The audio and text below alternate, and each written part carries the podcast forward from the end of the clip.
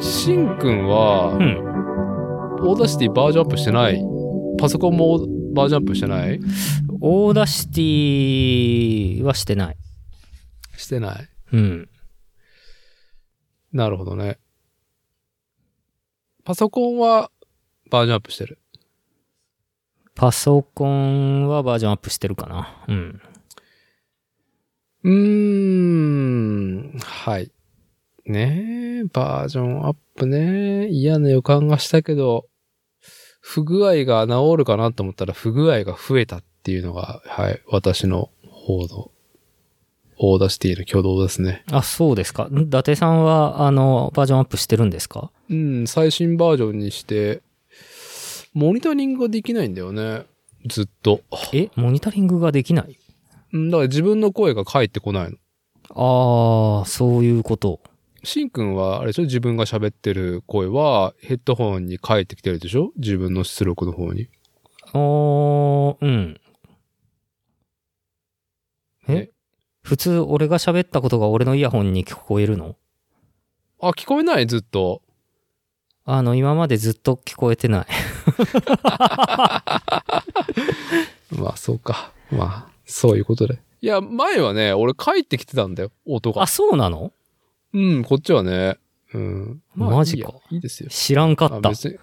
えーここ半年以上ずっとそうなんで別にいいです。あーで、しんくんそうなはんすかずっとそうだったっていうね。あ、ずっとそうでした、僕。これが普通だと思ってた。じゃあ、新服部製作所の新年会ををしましょうかって。まあ今日は飲んでる場合じゃないのね、しんくんは。うーん、まあでもさっきちょっとご飯の時にビールちょっと飲みましたよ。まあそれぐらいでね。まあ明日からちょっと遠出っていうことでね、今日はまあ、あの、お茶をすすりながらですね。そうですね、左右を。はい。はい。いや、明けましておめでとうございま明す。けましておめでとうございます。はいまあ今回は、ようやく、新服部製作所、服部深夜とね、新年会が始まるっていうところですけど、うーん。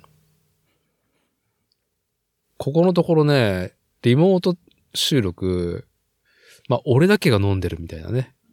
ああ、そうなんすかそう、えっ、ー、とね、年明け撮った、コッシー箱ちゃん、1月4日に撮ったのは昼まで、うん、まあ俺だけ飲んでたっていう。ああ、で、まあ後日ね、今度来週公開する回になるんですけども、まあこのし今やってる新服部製作所、しんくんとの収録会の前の回だね。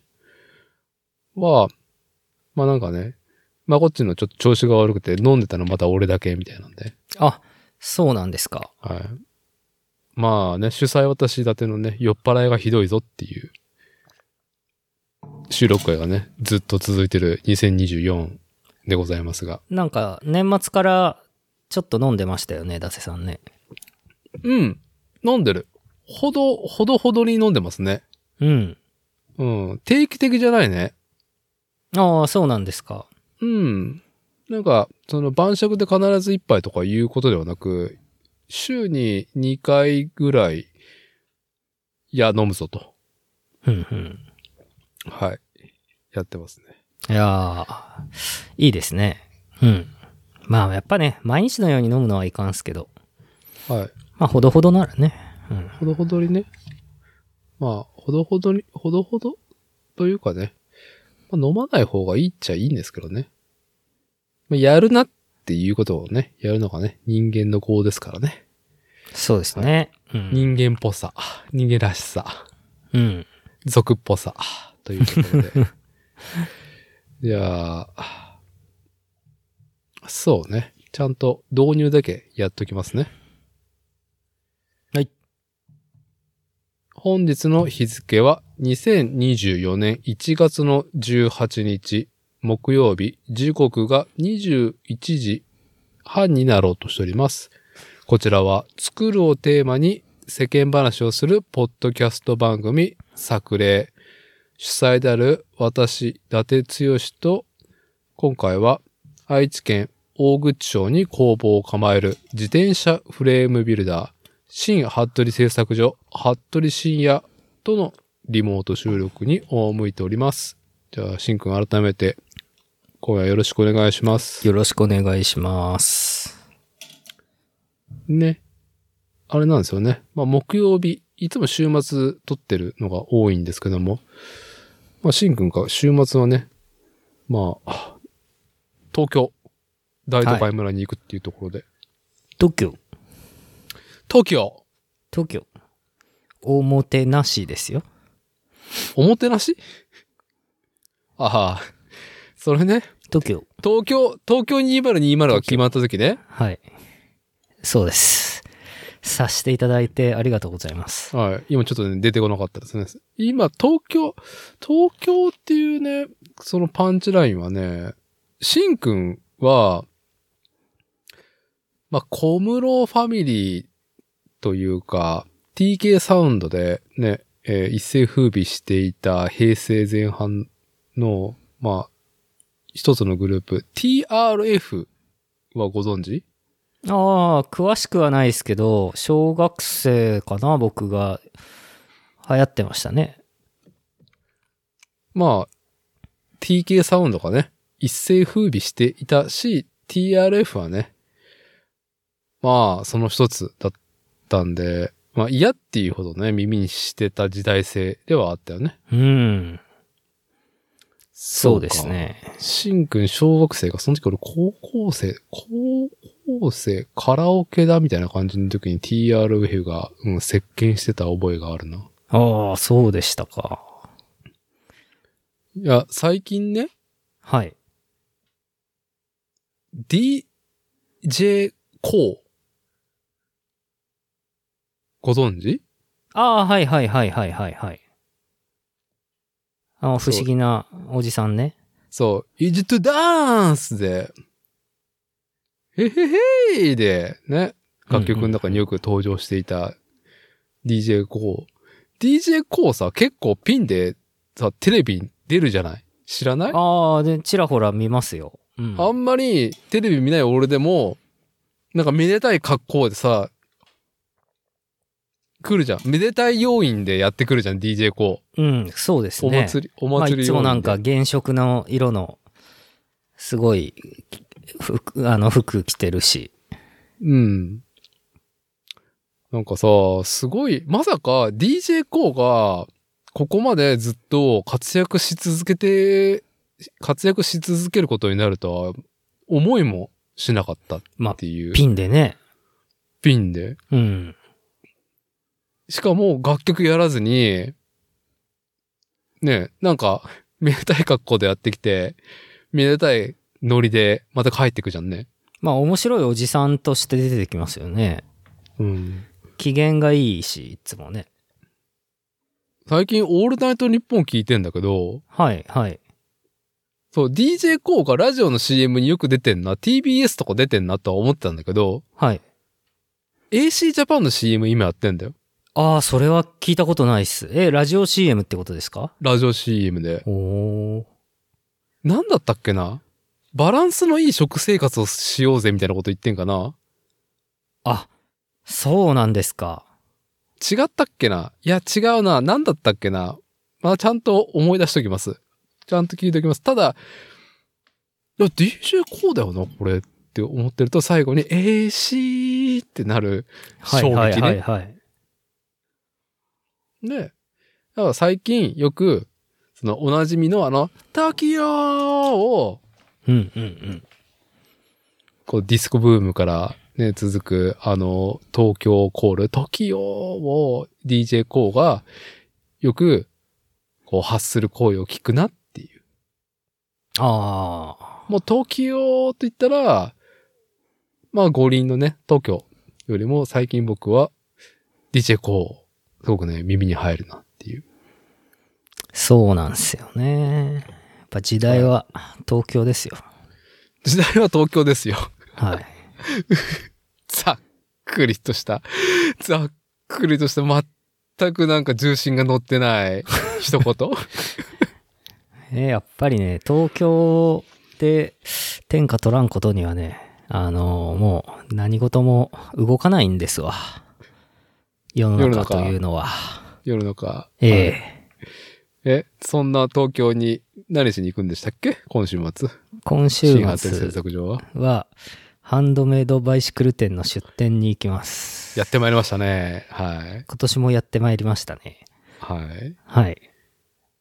今年の出店スタイルはどんな感じなんですか今年の出店スタイルは、そうですね。気づかれないようにこっそりとお展示をして帰ってくるっていう、そういう展示ですね。それは、何なんですかどっかのブースにパラサイトするとか、そういう感じなんですかあ、いや、あの、一応ちゃんと、あの、新服部製作所のおブースですね。はい。一針、まあ、例年通りと取ってるんですね。うん例年通りっていう感じで、はい。うんうんうん。なるほどね。なんかさ、こう、事前のね、メッセンジャー、メールのやり取りでもさ、こう、ちらっと話題に開けたんだけども、去年はさ、はい、はい、はい。リモートではないね。えっ、と、なんと言うんでしょうか。ウェブでの動画配信、トーク企画ね。あー、はいはいはい。ストリーミングで、えートークショーを、あの、ネットで生中継するっていうやつでしたかね。うん。あれね。今年はやらないんですかね。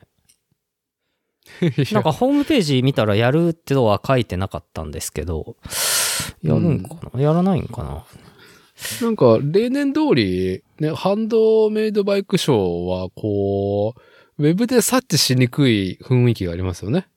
まあ、そうですよね。あのまあ、こっそりと、開催みたい な。企画自体もこっそりと。はい。それなりにね、もう、四半世紀以上やってる企画なのにね。ああ、そうみたいですね。ずい結構三ん30年ぐらい前からやってんですよね、確かね。うん。まあ、平成とともに始まってるらしいみたいなことを去年話していて、でああ、そしんなこと話してしたんくんのねな。はい。しんくんがね、ええ。まあ、いい進行のリードでね、あの、ウェブコンテンツで輝いてるのを、私ね、愛知県を常滑から応援してたんですけども、まいやあ、収録そうでしね、たかそれを見ながらね、収録もした、うんひピンでしたぐらいだったんですけど、今日、きじゃあやっぱ去年の僕がひどかったせいで今年はないんじゃないですかね。いや、ひどさはなんか1ミリもなかったよ。まあ、あれですね、堅実な感じでやりましたけど。あの堅実で、まあ、いいコンテンツ性、内容があって、まあ危ないなと思ったのは一番年配の方が一番危ないな、みたいな。あーあー、あーあー、あーアマンダの千葉さんとかか。本当はいはい。はこんなこと言っちゃいけないんですけどね、グフフフみたいな感じのね。うんまあいい、あの、ベテラン感。ぶっちゃけトークでね。はい。はい。ぶっちゃけトークをね、ワールドワイドウェブに乗っけたっていう。今年何もないっていう、そういう、なんだろうね、新しく、こう、みんなに注目して、見てもらいたい、応報してもらいたいなっていう要素はないと。うーん、あ、あ、でもトークショーはやりますよ、あれ。ああああ、ライブ配信はしないってことね。そうですね。まあ、単純に金かかるからな、みたいな感じかな。かなあやるんかなわかんないって。わかんない。俺が今ここの時点でわかんないって言ってるのはなんかちょっと問題なような気はするんですけど、 はい。でまあちょっと実は私あの年末からお正月からあの年末年始から今までにかけてですね、うちょっん。と体調を崩しておりましてああ、いいです ね。あの、恒例、恒例の、通例の新発売製作所体調が悪い。そうそうそう そうなんですよ僕はあの、よく体調を崩すタイプの人間ではあんまり丈夫な方じゃないんですけれどい。うん。あの年末に一回一日中ねねあの寝込んでうん。でまあちょっと今年は年始はもうちょっとそーっと立ち上がろうかなと思ってうん。正月も4日ぐらいまではうちでゆっくりしてたんですけど、はい。なんかね、あのー、1, 1年が始まって滑り出して、うん1週間ちょっと経ったところで、また先週ね、2日間、丸2日寝込むみたいなことがありまして、はい。うん、なんか熱がないんですけどね、体が、あのー寒くて寒くて、寒気がずっと止まらなくて、まあ、動けないみたいなね、頭がいえーそれ痛くて、吐き気がするみたいな。それなのに熱はないのなかったですね。何それいやー、気持ち悪いんですけど、まあ、でもね、なんかね、服部家みんなそこそこダウン、体調悪かったんですね。ああ、まあうん何かが蔓延した雰囲気何かが蔓延したような感じで、やっとここ2日3日ぐらいでうん、うん、復活し始めたところで、うん。あのーまあなんなら、まだ多少だるいな、みたいな感じなんですけど、ああ、まあだから酒をね、まあ深い夜に入れてる場合じゃないですと。まあね、まあ明日もそんな早くは出ないですけど、うん。あのーまあまあまあ、あの、しんどいのも嫌なんで、あのーね、明日開催ではなくて、明日前日入りして、まあうんちょっと、じ自転車とか出店の準備だけ会場でさせてもらって、はい。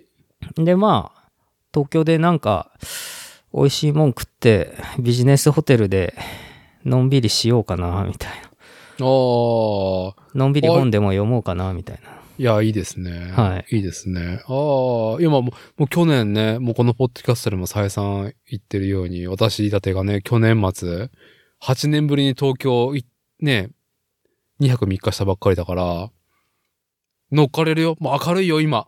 超明ああ、るビい。ジ東ネ京。ス、 ビジネスホテルっていいですよね。うん、僕はアッパでしたけどね。あ、僕も、あ、あ僕はもうアパですよ、今回。神田神保町のアパですよ。神保町ですか。はい。僕は両国のところ泊まってっていう。神保町が近いのね。あの、何でしたっけ皇居の近くの。うん。科学技術館ですね。武道館の真横ぐらいにあるんですけど。うん。なるほど。今回は、完全単身で向かうのうん、なんかね、でも、あの、サークルズの誠さんが、うん。日曜日に見に行くって言ってて、ああ、そうなんだ。うん。で、誠さんね、今、うち手伝ってくれてますし、はい。あのーまあ、交通費浮くから、帰りだけ誠さんと一緒に車で帰ってこよっか、みたいな。それぐらいの手荷物感で行くのね。出う店。んまあ、あのーコンテンツがないんで、うちは。 いや、コンテンツたっぷりあると思いますけどね。うん。まあ、展示もね、お客さんからお借りした自転車2台で、カローラフィールダーに結構詰めたんで、うんうん。で、まあ、助手席もまあ、全然空いてるんで、まあ、誠さん一人なら乗っけてい一緒に帰りますよ、みたいな。まあ、運転交代してもいいし、うんうん。あの、見に来るんだったら、か一緒に帰りますかっていう、うんうん。うん、話で、してまして。なるほど。はい。まあ、今回は、まあ、ほんとなんか、あれっすね。あの、特に、いつ、展示、トークショーもないですし、展示はまあ、ううちはいつも通り展示して、まあ、いろんな、あのまあ、面識があるね、ビルダーさんも大勢いるんで、うん。まあその辺と立ち話、世間話をしつつ、はい。うん、あのー展示会をいろんな人と、まあ来る方々とね、お客さんとかといろんな話をしたりですとか、うん。うん。まあそして、土曜日の夜ね、あのーぼ大口町のおお隣の江南市で、あのーうん僕のフレーム乗ってくれてる、あの、尾関くんっていう子がいいるんですけど、はい。その子が、あの、東京で起業するみたいで、起業。うん。で、なんか、あの、まあ、起業2月ぐらいから、かいあの自分たちの会社やりますみたいな話で、うん。なんでまあ、土曜日の夜は彼と、あのーあ会って、なんか、うんクラフトビールの美味しいお店に連れてってくれるらしいんでね、はあ、うんいいですね。ちょっ。と夜は、あのークラフトビール、なんうんか、イケてるお店に連れてってくれるらしいっ似すてて。る。東京の風をそうアでテすンドしてもねら。うと。はい。はあ。まあね。じゃあ万全体制でいないといけないですね。そうですね。まあまあまあ、次、その次の日もね、日曜日展示あるんで、まああんまり、あれですけど、まあ、まあでもあれです、あの、あったかいんでね、 会場もね、ちょっとやっぱりねあ、ー作業場の寒さにやられたっていうのもあるんで、はい。あの、まあ多分、楽っちゃ楽ですよね。うん。あー、寒いのは、寒いのが今ネックだと。うん多分ね、体が冷えておかしくなったんじゃないかなと思うんですけど、うん。うん。いや、今回ね、まあ、新服部製作所と、あとはね、リスナーの皆さん、世界未来にね、お伝えしたい。今夜したい。いや、今夜狙ってこれしたいなって話、一個いいですかあれなんすかもしかしてこ、去年買ってよかったものはい。去年じゃないですか。2024年買ってよかったもの、対象ですね、これはもう。決定です。あ、それ、インスタで、やあの、アップしてたストーリーズかなんかで。あげてましたね。それね、ええうちの母親が伊達さんの見て買ってたよ。あ、本当？うん。え、買った方がいいよ。シンくんも買買っったた方がいいよ。あ、僕も買った方がいいですかはい。あのー寒さは首から来るから、体中の首から来るからっていう論説がありまして、はいはいはい。はい。何箇所でしたっけ、えええっ、と、頭のまず首ね。首でしょ首筋。はい。はい。あの、両手首。あ、両手首。はいはいはい。はい。そして、あの、足首。あー、足首ね。で、私、これ今ね、あのー紹介してるのが、これね、メーカーがね、岡本株式会社。岡本ってあの、何の岡本だったっけコンドームではないような気がするけどね。と思います。よく漢字の、わお漢字で岡本漢字の岡本。あ、じゃあ違うわ。コンドームの会社の岡本ってあれ、表示はカタカナでしたっけねいやーもう買ってないからなー岡本自体もそう買ってなかった人生なんで。ははい。はい。話をね、この、レッグウォーマー。いや、だから、足首なんですよ。つま先は靴履いて蒸れるのが嫌だから、あんまりあったかすぎる靴下嫌だなって思っているが、だが、足寒いな、冷たいなってあ。思ってると、ああ、はいはいはいはい。やっぱ足首に来るらしいんですよ。この。で、まるでこたつレッグウォーマー。副題が、靴下サプリ。サプリ。って、サプリみたいな。な、サプリみたいな感じですけどね。うどん。冷え対策としてですね、独自の温熱刺激で、ツボを温めるって。これ、ツボにね、なんかポイントでなんかあるテクノロジーが、ウォームテクノロジーがあるみたい。ほう。好きな時にあったかくっていうので、なんだ今履いてますからね、僕。すごいですね。えで、どうなんですか効果のほどは。えあ調子いいよ。僕寒がりだから。寒さにね、すごい弱いんで、はい。なあまあ、頭に髪の毛ないっていうところもね、やっぱウィークポイントだと思いますけど、あー基本的に寒いのはダメですね、僕。うんあー、そうですか。もう寒いと帰りたいって なる。帰りたい。もうすぐ帰りたい。そうですなんだろみたいなね。いいやー、うーん。まあ、自分もね、若い時は大丈夫な方だったんですけど、はい。やっぱりね、年々、あの、なんか、温暖化して、その、あんまりむちゃくちゃね、あの、気温が下がる年も、ここ近年そうないんだけど、うん。まあ、それでもやっぱ真冬の寒さっていうのは、まあ、こう、なあ、身に応えるように年々なってきたなっていうのはね、まあ、はい。これが老いなのかというところなん老いですけのども。憂いですね。はい。ええまあ、うちもね、すアトリエがね、どうしてもコンクリート打ちっぱなしの床で、冬は本当に足元が冷たくて、うん、うん。靴下もね、さっきね、伊達さんがおっしゃったように、あの、あんまりあったかいやつだと蒸れるって言ってたけど、そう、群れ嫌な派なんで僕。うん、あの、足が結局蒸れてる、汗かくってことは、うん。汗が冷えるんですよ、その次の段階で。なるほど。うん、だから、やっぱり、ね、あのおおあんまりその、こう、あったかくても汗かくようなやつ、糖質性が悪いようなやつですと、うん。かえって汗冷えするんで、うん。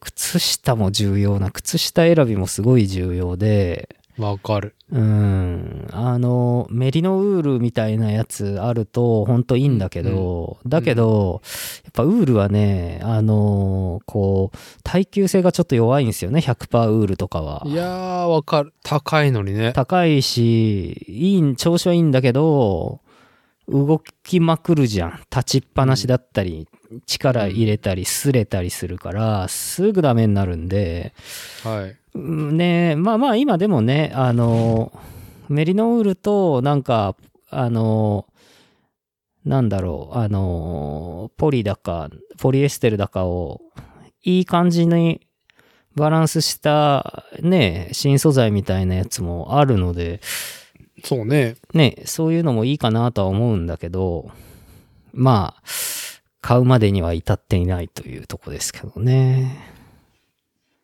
まあ一旦ぜひ、この、要は、破けないんですよ。へえなんだったら洗濯もしなくていいよねあ。そうなんですかそんなに。いや、だだってさ、なんせ、足草になるっていうね、靴下が要素としてはさ、やっぱりつま先のね、指のところがメインじゃないですか。はいはいはい。いや、このね、これ、かかとまで、こう、レッグウォーマー、レッグウあォそうームしてくれるんだよか。かとかかとまでなんだなへえ変わってますね変わってる。へえぜひ、お試しあれってういーうんところで。ちょっと試してみようん。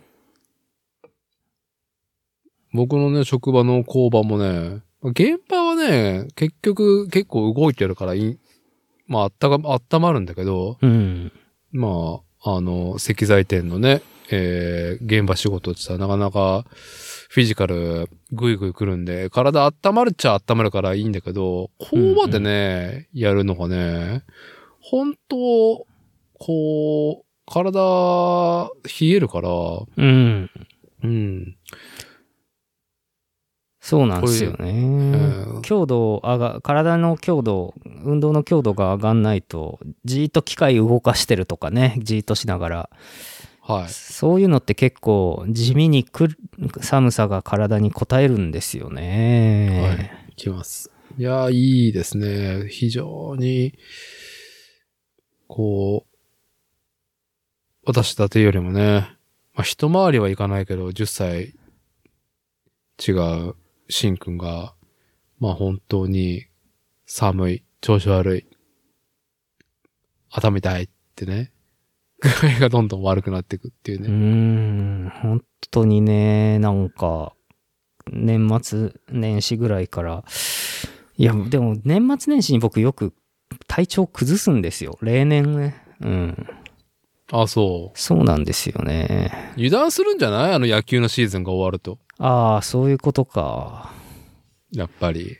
まあ、そうですね。あったかいうちはそんな調子悪いことなかったもんな。うん。うん。まあ、なんか年末年始って雰囲気的にうん。あのーこう、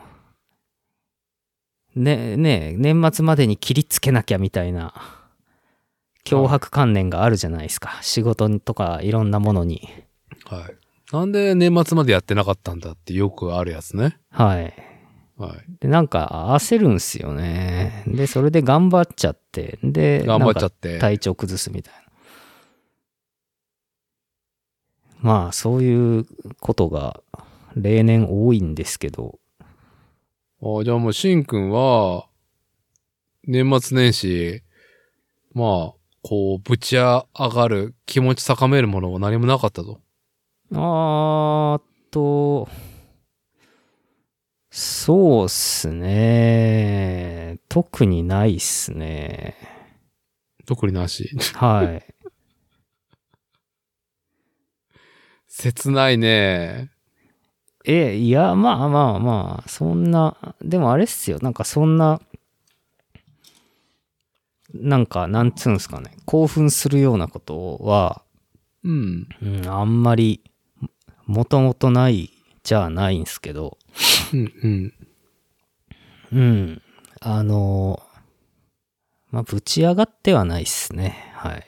年末年始は。なるほど。うん。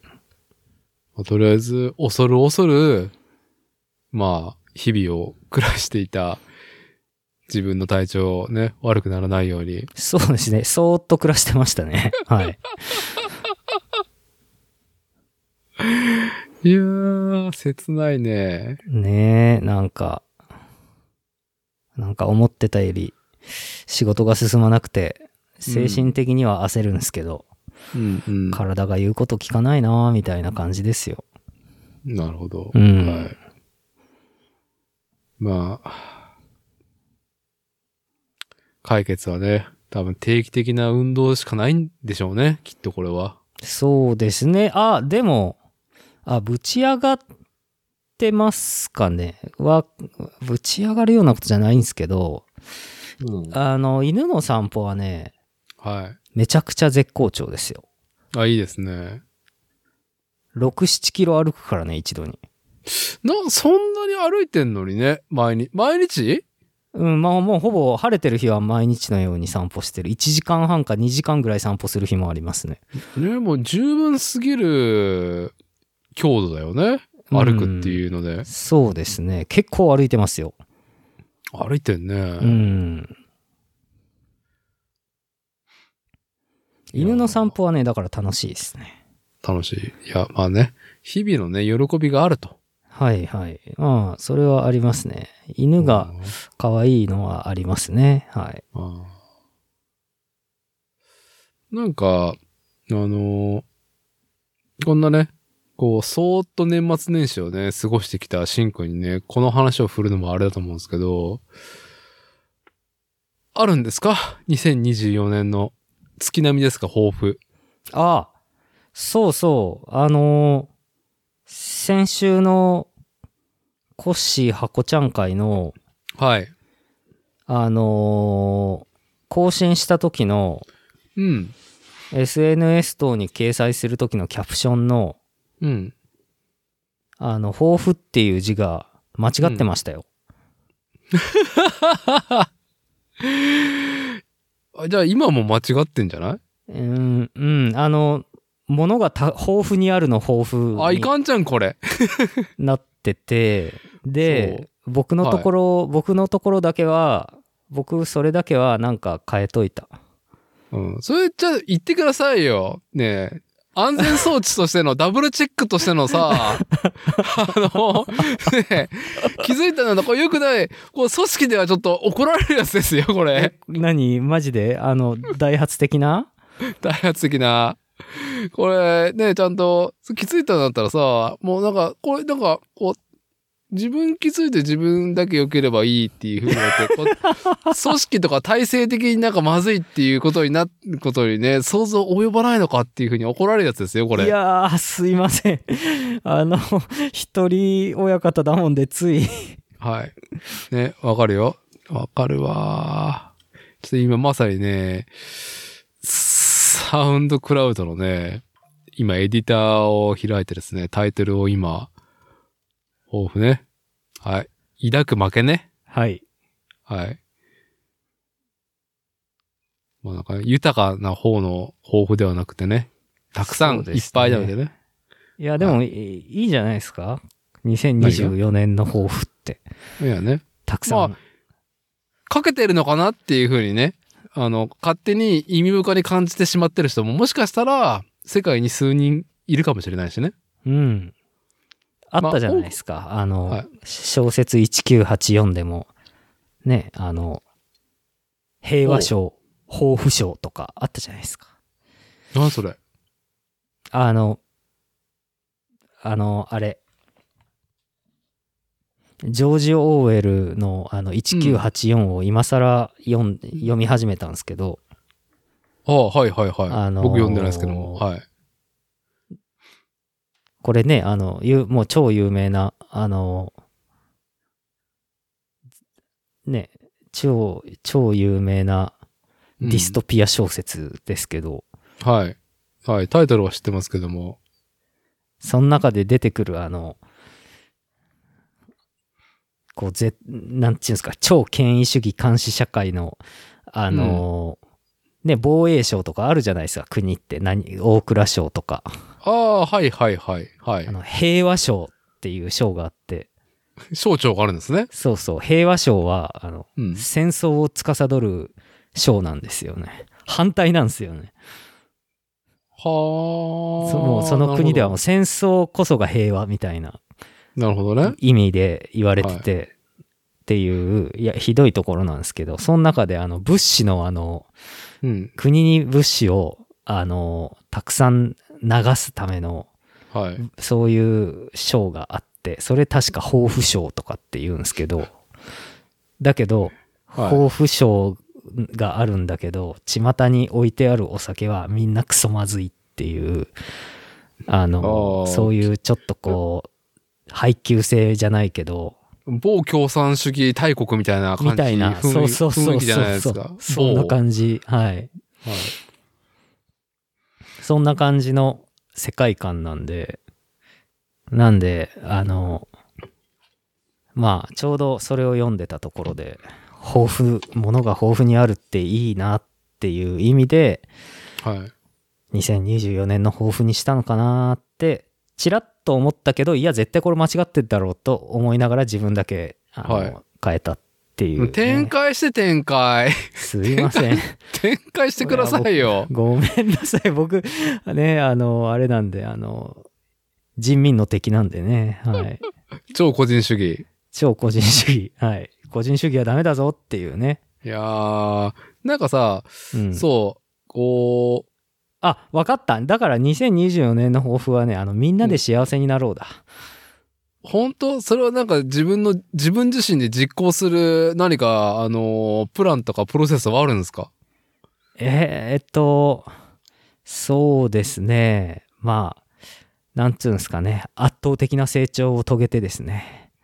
あ新服部製作所、服部深也が。ね、あの、よく、あるじゃないですか、よく。あの、アットホームな職場ですみたいな。はい。あの、求人に書いてあるじゃないですか。圧はい。倒的成長をしたい人、来たれみたいな。じゃあ、あれですか。シンくん今年、グループライドの主催やったりとか。えー やだ人 やだって。と人とは人と会うのなんかコロナになってからか知らないけど人に会うことがもう本当に億劫だしもうマスクつけてた方が安心するしねなんかねも外うで今、ま、もう、もはや、あうんのーね、コロナだけじゃないからね。やっぱインフルだったりとかさ。そうそうん。う本当にそうなんですよもういろんな得体の知れないウイルスがねあのもう我々の生活をこう脅かしているっていうねはい。えーまあウイルスとかさ、なんだろう、去年末も、去年末、去年の夏、秋にかけて、トコジラミムーブメンあト。ーなんかね段ボールの中にいるぞあ違ったっけダンボールっていうか、あのね、宿のさ、うんえーっと、なんだろう、に住んでて、もう、それに刺されると偉い目に遭うみたいなね。ああ、うんはいはいはいはい。だから、まあ、いつもね、インターネットに張り付いてるうちの妻が、まあ、目ざとく、とこじらみ、いね、拾って、拾ってっていうか、情報を拾ってきてね、うんうんうん。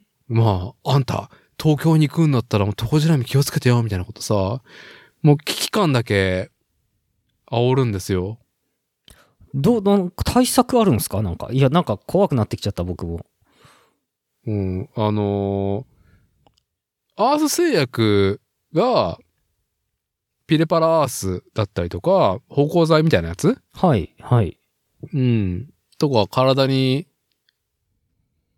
こう、夏ね、蚊とかさ、アブが寄りつかないような胃肥剤うんはいはいはい。虫がちょっと寄りつかないって。ああいうのを体に塗ったりとか、うん。ピレパラアースっていう芳香剤みたいなやつあの、タンスの中に入れとくあの、虫が寄りつかないやつっていううんうんうん。虫食い予防のやつね。防止のやつね。うん。うんうん。とか、もうね、どこじらみ対策で、みたいな。まあもうすっげえ脅してくるからさ、うんもう、もう、もう行くのもそれでめんどくさいじゃん。うん。ただでさえなんかね、デブ賞コミュニケーションしに行くのがめんどくさいっていう風になってるのに、うんうんうん。デラオックだな、東京とか思いながら。うん。もう一応持ってってさ、まあ別に、アパホテルすげえ綺麗だったからさ、うん。こう、なんだろう、トコジラミの糞だったりとかそういう痕跡もうなんかチェックも、なんかウェブのね、ページとかいろいろ紹介されてたから、薩摩に、うん。それ参照にチェックしたりとかさ、うんまあ結構ストレスじゃないですか。うんうん。今も、トコジラミ誰も行ってないからね。 あ、そうなんだ。もう、もう行ってないのみたいな。あんなに去年キャンペーン貼ったのにみたいなね。うん。まあこれは多分ホテル業界から圧力あったなとかね、勝手な妄想なんですけども。ああ。なるほどね。全はい全滅、全滅したのかもしれないね。で、別にまあ要はインバウンドで、まあ海外の人がね、まあコロナが落ち着いたっていうのですごく流入が入っね、日本国内に入ってるから、そうやって持ってくる人がいるっていうね、うーん。まあ振り込みだったんですけども。はい。別に。別にね。まあなく。いやだからさ、その話をね、うん。まあ、ところじ、とこじらみの前にそのコロナとか、インフルエンザとか、はいはいよくわからん、なんちゃら熱とかさ、うん。なんちゃら咳とかさ、うんいろいろうんうんうね、インターネットを開けばそういう話ばっかりじゃん。んねえ。怖いなあうん、いやー、もうね、コミュニケーション億劫ですよね。いやー、まあそうですね、うん家が一番快適ですからまあ ね。このね、このリモート収録が一番ね、超安全っていうのをね、いち早く我々気づいてしまい、そうですね。いや一応コロナのね、あれがね、明けたっていうのに、結局やっぱりリモート収録はやめないわけですからね。まあ一番なんかその理にかなってることを気づいてしまった俺たちみたいなね。そうっすね。だってね、酒飲んでもね、すぐ寝れるし。そうなんですよね。僕なんかもうお風呂入っちゃったから、は歯磨けばすぐ寝れますからね。うん。ねい。いやー、恐ろしい。 人間のね、この適応力。まあ、適応力なのかな適応力じゃないよね、これは。なん、まあなんなんでしょうね。あの適応じゃないもんね、俺たち。適応力っていうのは、こうや って、えー対人コミュニケーションをリアルでするっていうことができない代わりに何か代替えするっていうことが適応力だと思いますけど、うん。でも、多くの人たちは、やっぱりこうね、居酒屋でみんなコミュニケーション取るのかとかさ、ノミニケーションをね。ノミニケーションをうんノミニケーション。ううんん。重要ですよね、でも。集団で働いてる人は重要じゃないですか大事です。大事ですよ。ワンチームでね。うんワンチームで。頑張っていかなきゃいけないんでね。で、そういうコミュニケーションを今年は努めて発展させるっていうのが服部深也の2024年の目標ということでしょうかそうですね。 うん。ざっくり言えば、はい。はい。まあ、そのためにも僕は、この、あのーこの間ね、まあ、ハンドメイドバイシクル店もあるということでですね、うん。名刺を新調しまして。ああ、ちょっとやる気ですね、コミュニケーション。そうですね。うん。で、しかも今回の名刺はね、あのー毎度、謎の技術でこう、あ、ごめんなさい、今名刺ね、もう車に乗せちゃったからないんですけど、うん。あのーあのーいつもハンコを作ってくれる、あの、セカンドワークさんっていう、あの、瀬戸シナノサイクルさんの奥さんの、ああ、はい、はいはい。あの、伊藤文さんが、うん。いつも作ってくれるんですけど、うん。まあ、今回はね、結構ハイテクで、ハイテクで。ハイテクいあのー QR コード付きというのでですね、なるほど。うちのホームページと、はい。 Facebook ページだったか、ん Instagram ページだったかと、うん。で、あと、ふるさと納税のページはい。が QR コードで、名刺の裏 についてるんですよ。強いね、はい。強いねそうなんですよ。ふるさと納税強いね。やっぱなんかね、賛否がね、やっぱちょっとついに露呈してしまって、いろんなことが露呈してしまい、賛否の的になっているふるさと納税だけど、やっぱ、うん。でも、送り手としては、ちゃんとしてる会社感が出るからね、やっぱり。まあ、市町村に認められてるわけだからさ。そうっすね。うん。あのーまあ年末になるとね、いつも、あのーふるさと納税うん。は、年末でこう区切りなんでね。はい。うん。なんで、まあ年末に駆け込みで入るんですよね。あ、なんですか ?2023 年、はい。あったんですかまたふあるりさと納ま税。した、ありました、ありがとう。あら。ええが、こら、こうやりゃやめらんねえなっていうね。うんあの、いいな、これっていう。うん、ペロペロ、おいし、お、おいしいです。お水おいしいです。ペロペロ。はふるい。さと納税おいしいです。ペロペロ。ありがたいですよね。ありがたいですね本当にはいうんまあ、あの、服部製作所はね、今まで、てか、一昨年までは、あの、もう丸々1台フレームだったんですけど、うんちょっと、これあの丸々1台フレームだともともとが20何万のものが、あのーふるさと納税に換算すると3倍ぐらいなんで60何万円分っていうことになっちゃうのではい。ちょっとそれは注文しづらいしありがたいはありがたいんだけどいきなりこう予定が詰まってる中に新規のカスタムフレームがボコンって入ってくるとまた大変なんでそれはそれで作るのが。うん、うん、うん。まあ、なんであのふ佐藤古さんのご提案で、はあの、10万円で3万、あ、10万円のふるさと納税で3万円分の新服部製作所のオーダーチケットっあ。うん、うん。ていうのと、まあ、20万で6万とか30万で10万円分とかはい、はい、はい。いうオーダーチケット制にしたんですよ。うん。まあ、割引チケットみたいな感じみだたねいな、そうそう先そうそう、そういう感じですね。行のうん。だから結構、その、まあ、海外製のね、ああいう、まあ、サーリーとか、はいサルサとかオールシティとか、あの辺も結構もう競技高いじゃないですか。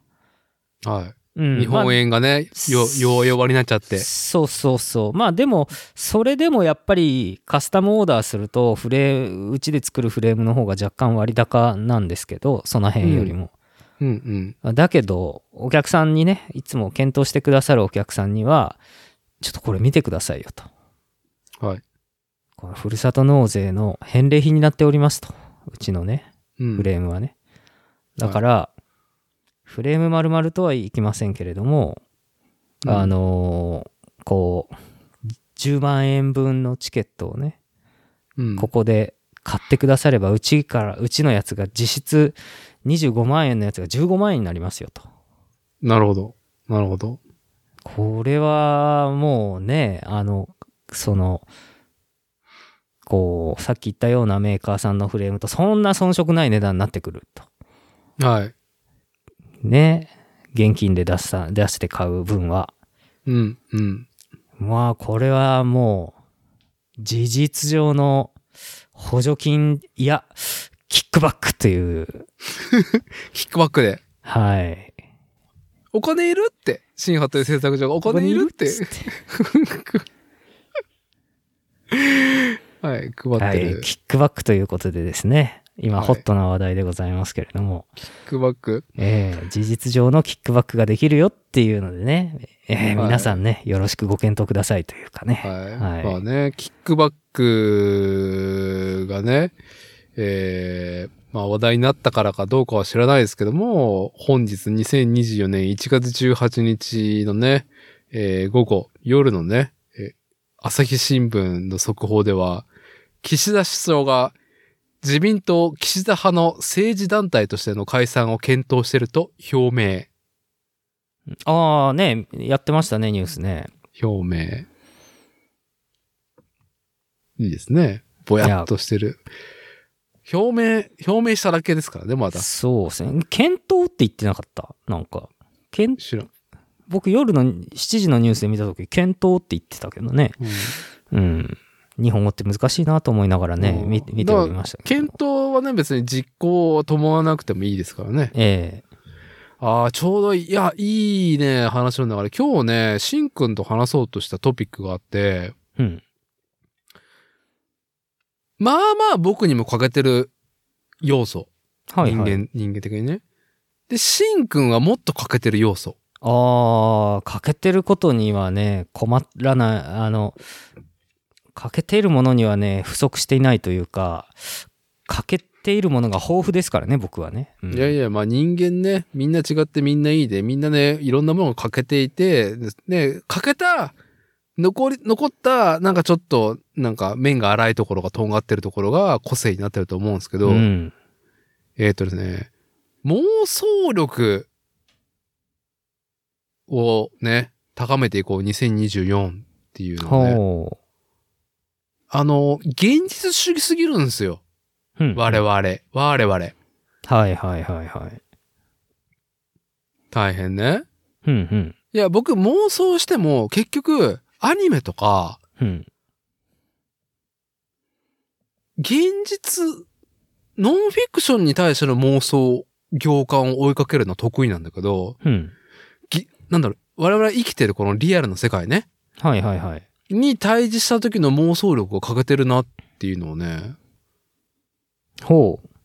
これは新年明けて、まあ、ポッドキャスト、ラジオ聞いて、はっとね、つい先日感じたことなんですけど、うん。二つきっかけがあって、一個は、まあ俺たち大好き、東京ポッド許可局うん。第557回、今年やりたい仕事論。ああ、ははははは。聞いたよ、僕もそれ。うん。うん、年明け、だから前々回ですね、リアルの放送で言うと。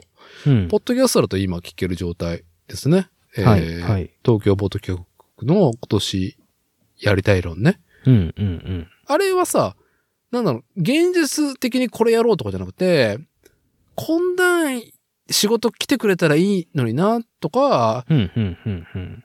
いや、こういうの仕事来たらハマるんじゃないみたいなことをさ、ああ、はいはいはい。言ってましたね。うんお互いに言い合うみたいな。そう、現実ベースではあるんだけど、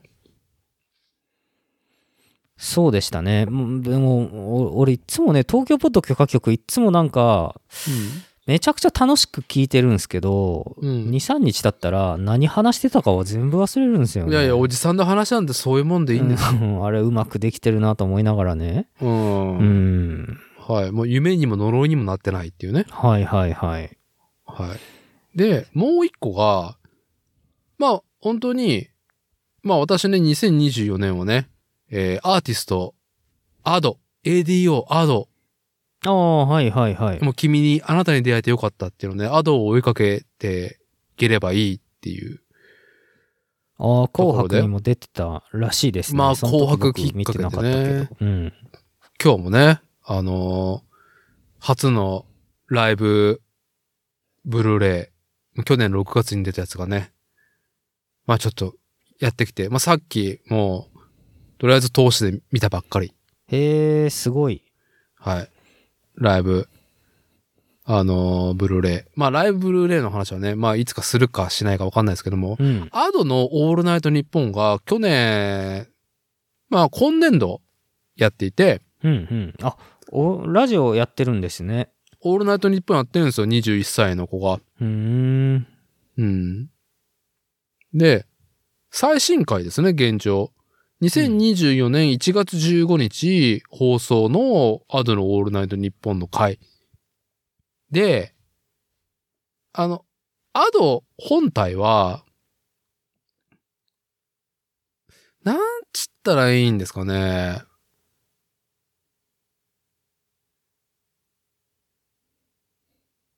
な、ちょっと待ってね。なんの、キャッチコピーなんだったっけなおオールナイト、あ、そう。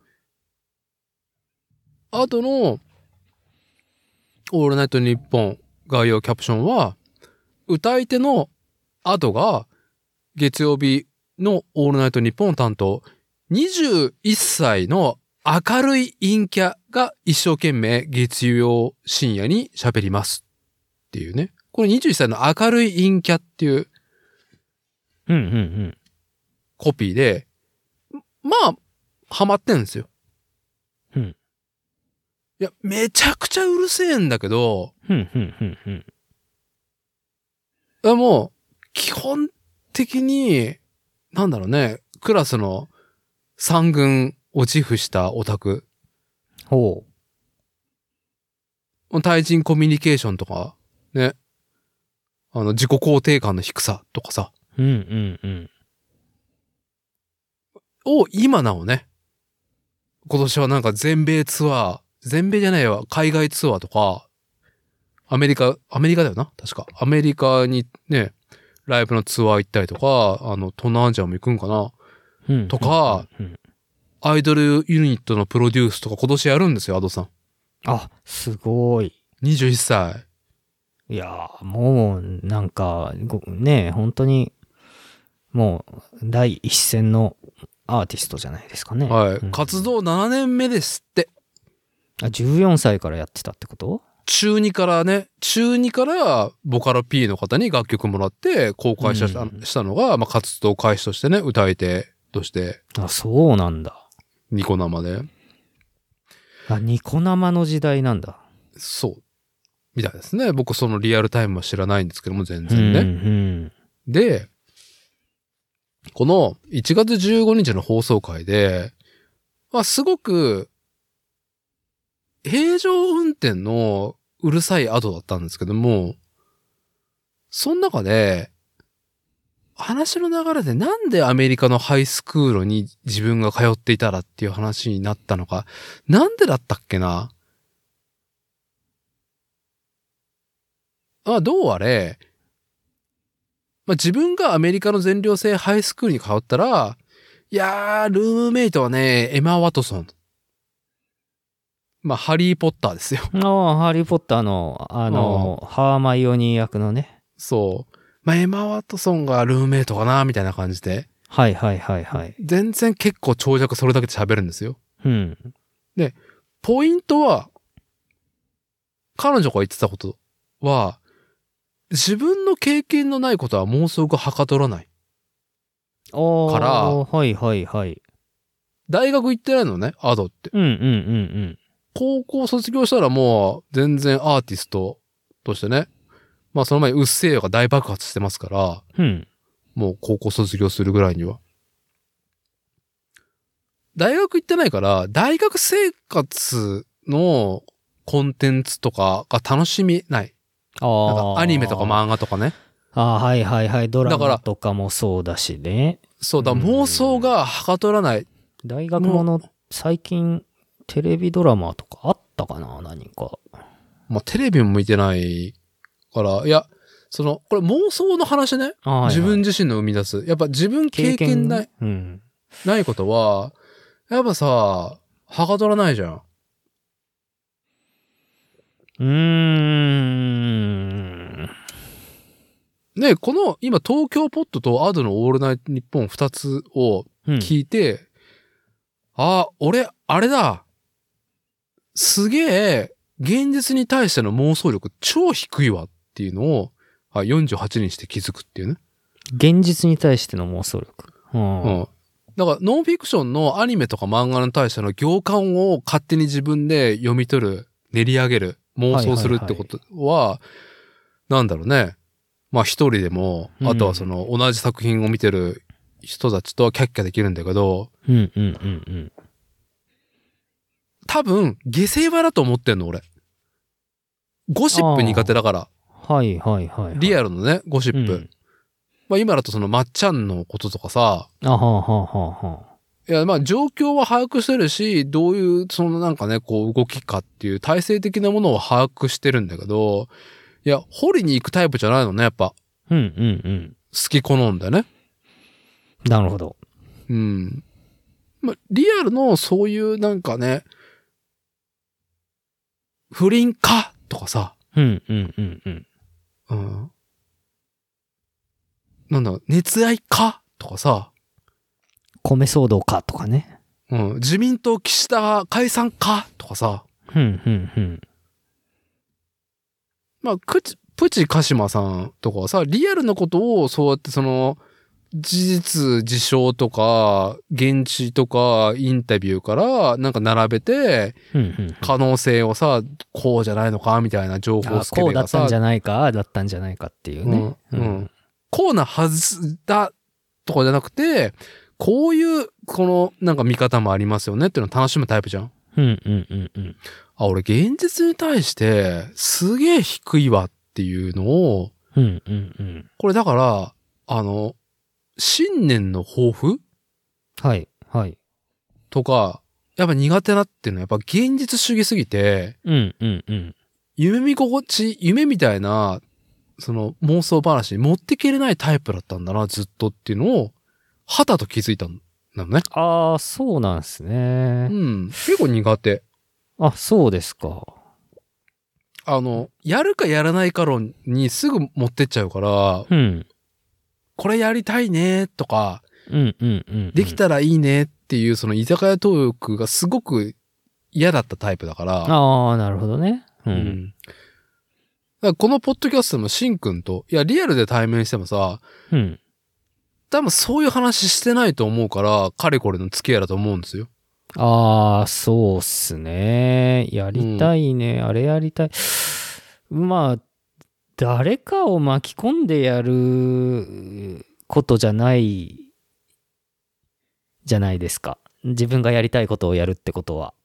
はい。だから、うんそういう意味でも話さないのかもしれないですね。まあ、あと巻き込むことになるから、それは自分が、 やっぱり他人と、はい。こう、コミュニケーション測っていくのがあんまり腰が重いタイプだから、うん。うん、もう入り口さえ、妄想ですら、ね、やめてしまうっていう。まあそうですね自分でやここれから先々やってくぞっていうことに対しては妄想を抱けるんですけどねうんあ、こ個人で個人でうんあ、これどうですか ?2024 年ありますかその言語化できることは。うーんそうですねあの所得倍増これずっと言ってるじゃん。 だから、なかな所か得ならねえんだよなそう、だから、宝くじ当たるかなみたいなのもいいんだけど、宝くじ買ったらどうなるかなみたいな妄想もいいんだけど、うんうんうんもっと、ちょっと、なんだろう。こう、妄想もさ、ちゃんと座組みをした妄想ね。ああなるほどそれは第一次5カ年計画かなああ、まあまあ、そんな感じだね。うん、うんあの、実行をね、1ミリもしない5カ年計画。うんっていうのが苦手でしょはそうっすね。えあの、結構遠いとこにある目標だから、うん。そこに対して歩いているということは歩いているんですけど、は道は果てしなく遠いい。はい。という感じでして、そしてやっぱり一人だけの腕ではこれは成し遂げることは不可能だなということに気づいて、ここ1、2年で。うん。まあであるならばまあ誠さんとかにも手伝ってもらったりとかですねうん。まあ多少の設備投資も実はしてますし、うんうん。そこにお金を使ったりもしているんで、はまあ、だけどものをじゃあ作れる体制を整えたと同時にたくさん受注できるようなプロモーションとかものづくりをしないといけないからい。うん。やることが要算ありすぎてはい。やれることからやっていくんですけど、はい。思い描く完成形ははるか遠いっていうはい。まあ、感じはるか遠なんですい。ね。はるか遠いのはいいんだけど、ビジョン御社のビジョンはいはい はい。いやーね、本当に大嫌いなんだけど、そういう流れ。 SDGs。 SDGs。ねはい。はい。まあね、あの、土の匂いのする政治っていうね。誰そんなこと言ってんのこれ何党だったかな小沢一郎とかが言ってたんだよな、野党にゲアした時に。あ、結構古いんだね。そう、ちょっと古いっすね。まあ僕の最近好きなのは、あの、デジタル田園都市国家構想が一番好きっすけどね。ああ。すごい SF 感があるよね。うん。まあさっきね、言ってた、なんか、な誰の7だっけえーっと、 86 1984。 1984。ジョージ・オーウェルの1984。う。うんん。これすごいですよ。よ。小この小説書かれたの1949年ですからね。うん、うん、うん。うん。1984年にはこうなっているんじゃないのかっていう、あの、SF 小説ですからね。はい。はい。まあ戦後ちょっと経って、まあ、アメリカが無敵になっていく時期の、まあ、ベトナム戦争が起こる前ってただただ無敵なだけっていう時期ね。あ、今切れてました。ああ、まあ、はいアメリカがの後から切れてました。まあアメリカが、うん。まあとことんね、無敵だった50年代中盤から後半。うん。そうですね。まあ、これはスターリンをでもモデルにして作った話らしいですけどね。あだから、うんその、冷戦が始まっているから、うんうん。うん、そういう、なんだろうね、社会主義じゃないけど、そういう、こう、なんて言うんだったっけ体制主義というか、うんうんうん。うんまあ、権威主義とかですよね。うんああいうね。まあそういうのが対等したらこういうものが生まれるんじゃないかっていう、ちょ、ちょっとだけちょっとギャグもね、ギャグというか冗談めいたことをね、こうリアルに綴っていく、まあ芸風というかね。そうですね。うん。2分間憎悪とかね。うん。そういうのがあるんですね。あるんですよ。あの、必ず、あの、ありとあらゆるところにあの、スクリーンがあって、スクリーンの向こうから当局が必ずあの、監視してるんですよね。ああ、いいですね。家にも1台ちゃんとあって、スクリーンからは視覚が一切ないっていう構造になってるんですよね、部屋がね。ああ。あ、だから、しんくんが最近ようやく読んだイスカリ・ユーバーのね、SF 作家イスカリ・ユーバーのはい、はい。楽しい超管理、え超、楽しい超監視社会はいはいはい。が、がつぼった。ああ、そうですね。あれ完全にオーエルのオマージュというか、もうなんか完全にあれじゃないですか、パロディじゃないですか。うん。あのー今なんか同時に読んでるんですけど、同時に読んでんだ。同時に読んでるんですけど、なるほどね。 あのーあれ、これはすごく面白いですよね。皮肉が効いていてね。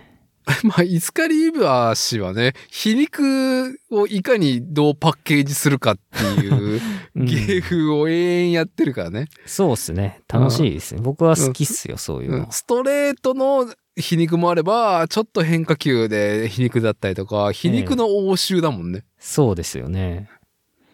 いやー、めちゃくちゃ楽しいですね。めちゃくちゃ楽しいよね、はい全部。はい。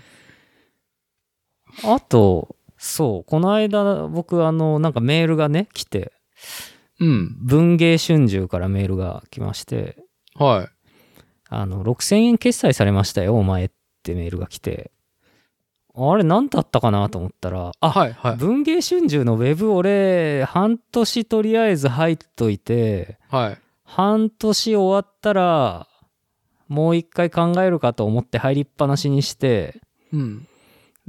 期限が過ぎて自動的に次の更新がされたっていう、サブスクリプションの罠にはまったんだっていうことに気づいた瞬間だったんですけど、いいね。それは、同じ時期に、あの、文春オンラインね。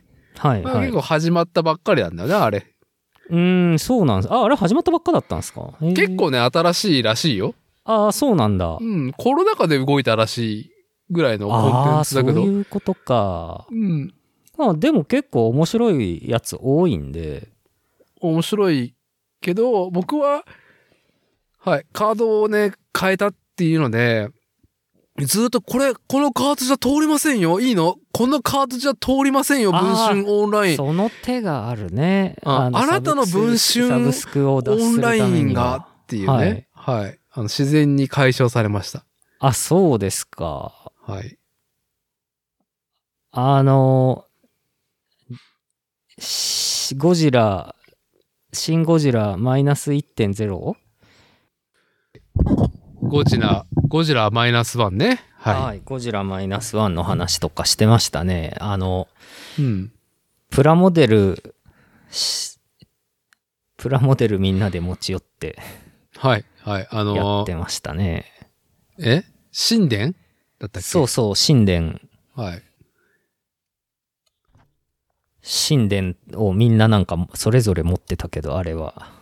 キットが違う、縮尺とかも違うキットなのかなと思いながら、作業場で。で聞き流してましたけど、おじさんたちがブヒブヒ言いながら、どうやってゴジラってあの頃の自衛隊の兵器で殺すんだろうっていう話をはい。みんなでしてて、作業場で誠さんがそれ聞きながら爆笑してた。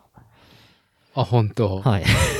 まあ誠さんも飛行機とかめっちゃ好きな人なんで、あ、誠の飛行機話、アニメ話はね、よく聞いてるけど。あ、そうですか。あのーねえ、誠さんもなんかね、あれ聞きながら、あの、いろいろ、俺になんかいろいろ教えてくれながらですね、話してましたけど。うんう。うんん。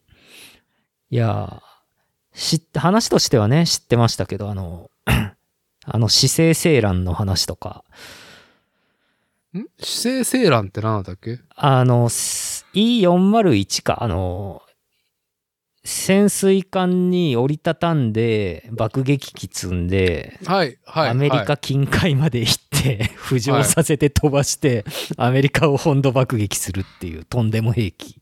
まあ、それが、以後の、えーっと、源泉に、原子力潜水艦に、大陸間、あの、誘導ミサイル、あの、ああ、大陸間だ、ICBM? うん。うん。を搭載する着想になってるんだよね、あの。なんかね。はい。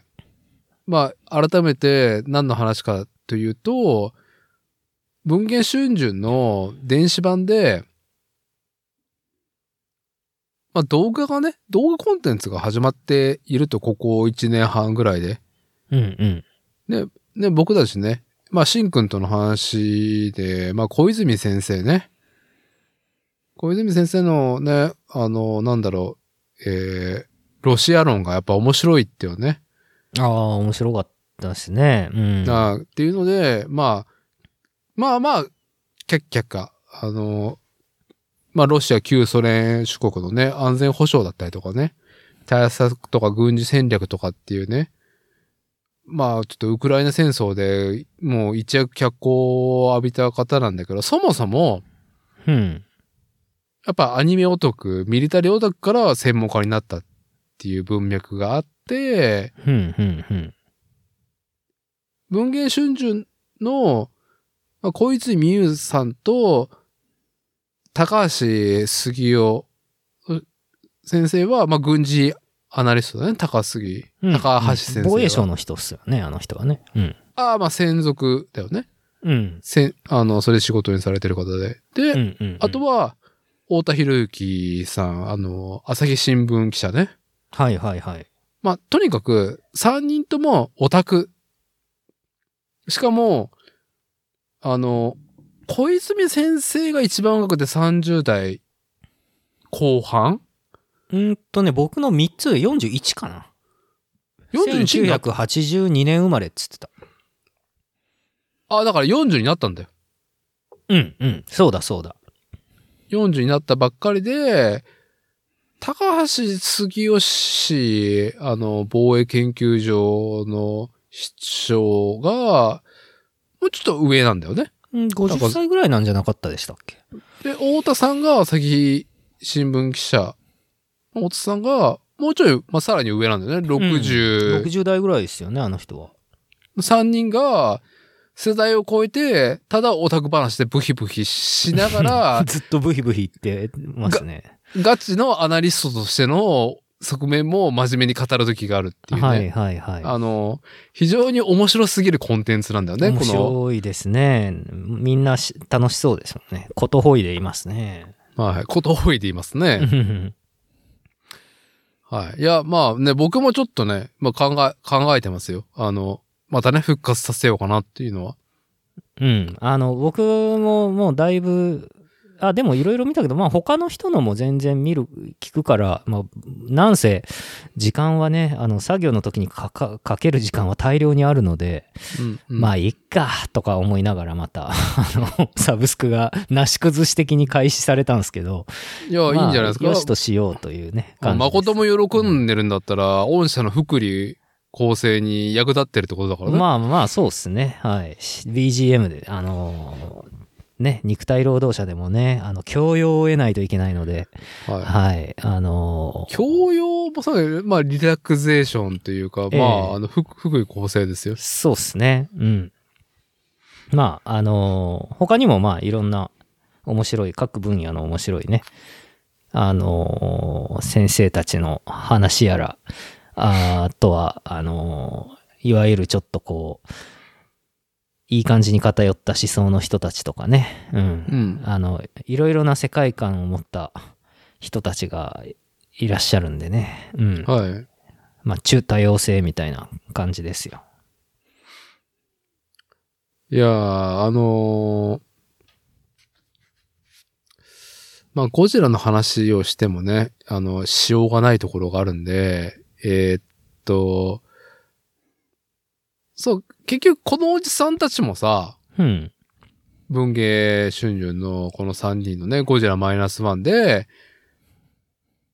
えーっと、何監督か忘れたけど、まあ、作品としては、当時、もし、国が動かず、戦後、焼け野原の日本がゴジラと対峙したらどう対策するかっていう話うん。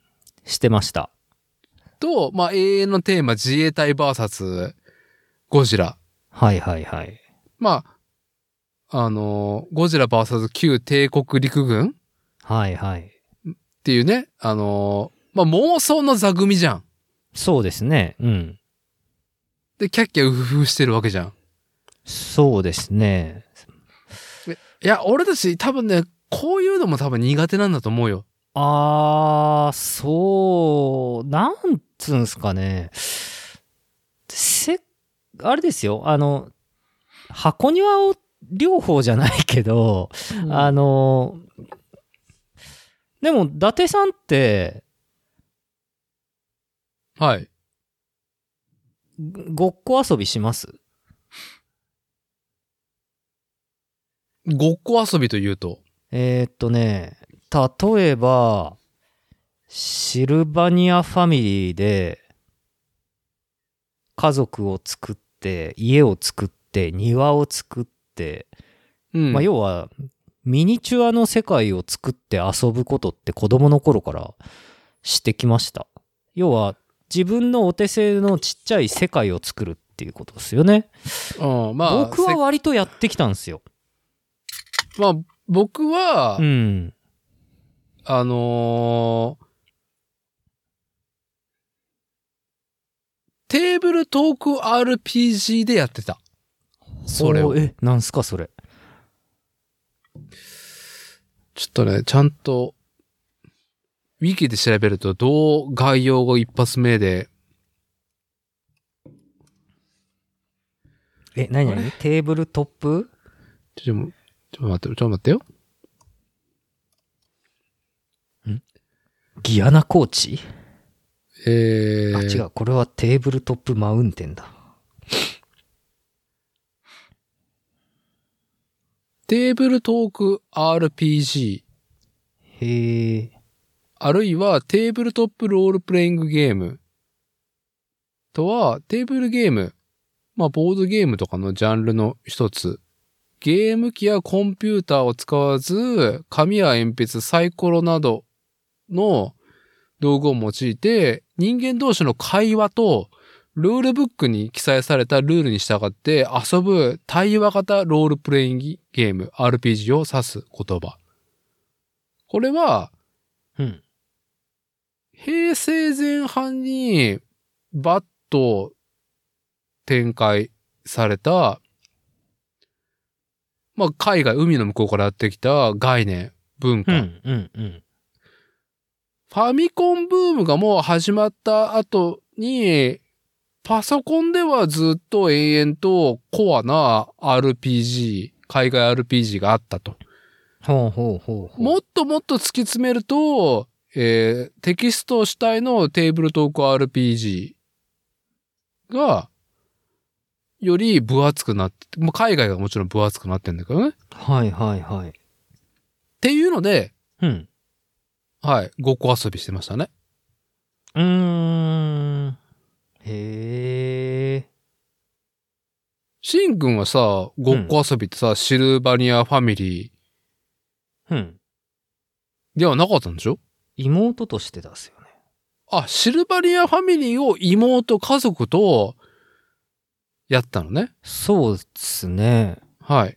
なるほどね。ここはだから、はい。結局ルールも作り始めな、ルルールはまあないに等しいですからね。ないね。はい。はい。うーん。だから、まあ、だってそうだよな。俺はガンダムのプラモデルをシルバニアファミリーの世界に住ませていた。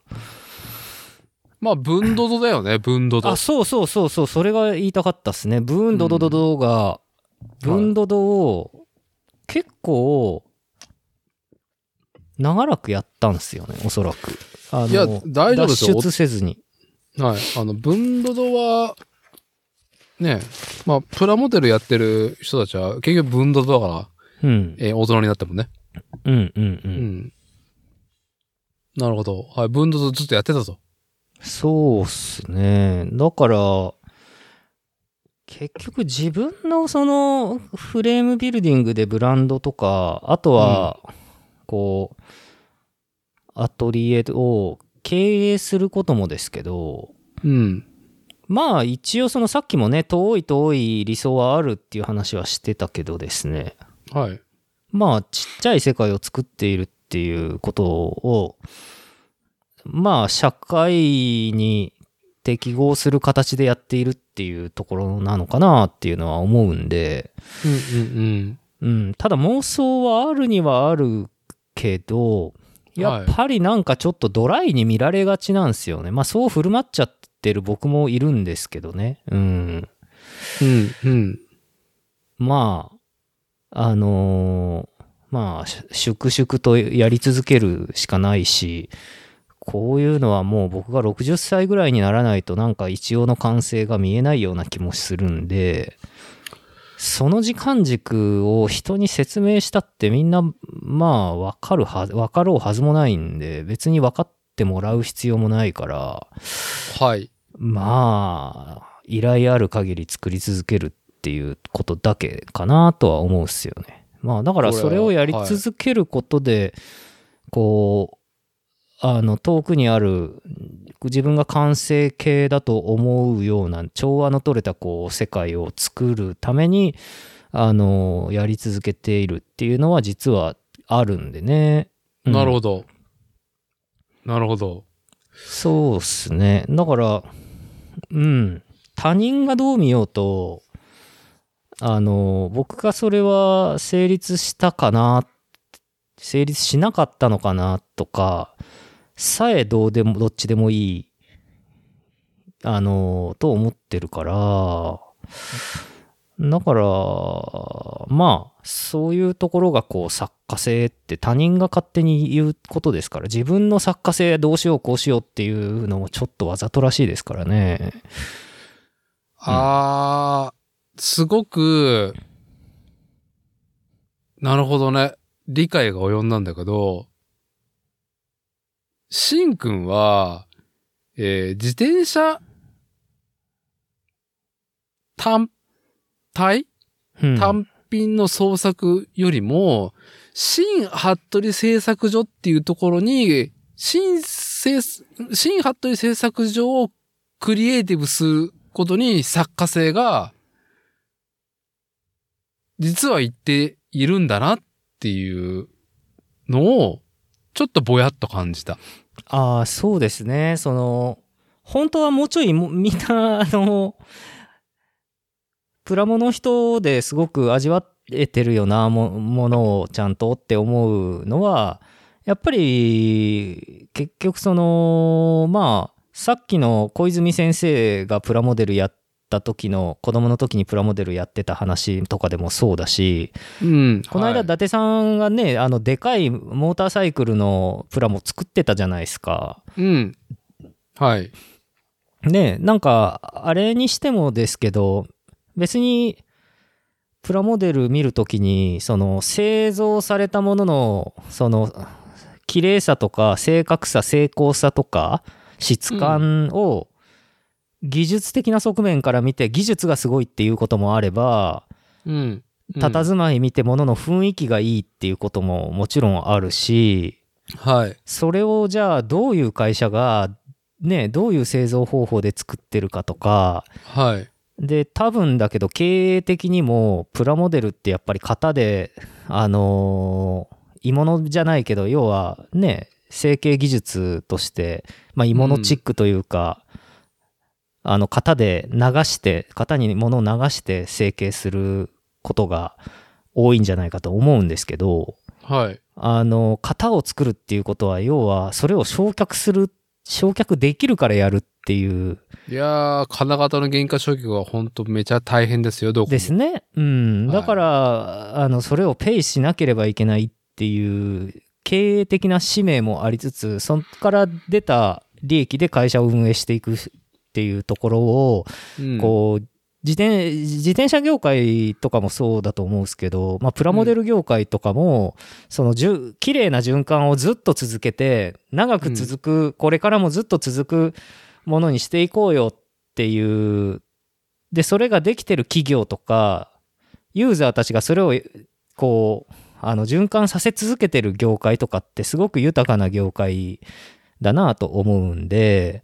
うん。で、まあ、あのーそう、それを踏まえた、そういう全体が見れるようになると、たはだいものを見るだけじゃなくて、その後ろにある従事してる人たちが作ってる会社とか、どこの会社なのかとか、うん。ねえ、まあ、静岡ってすごいプラモの名産地だけど、はい。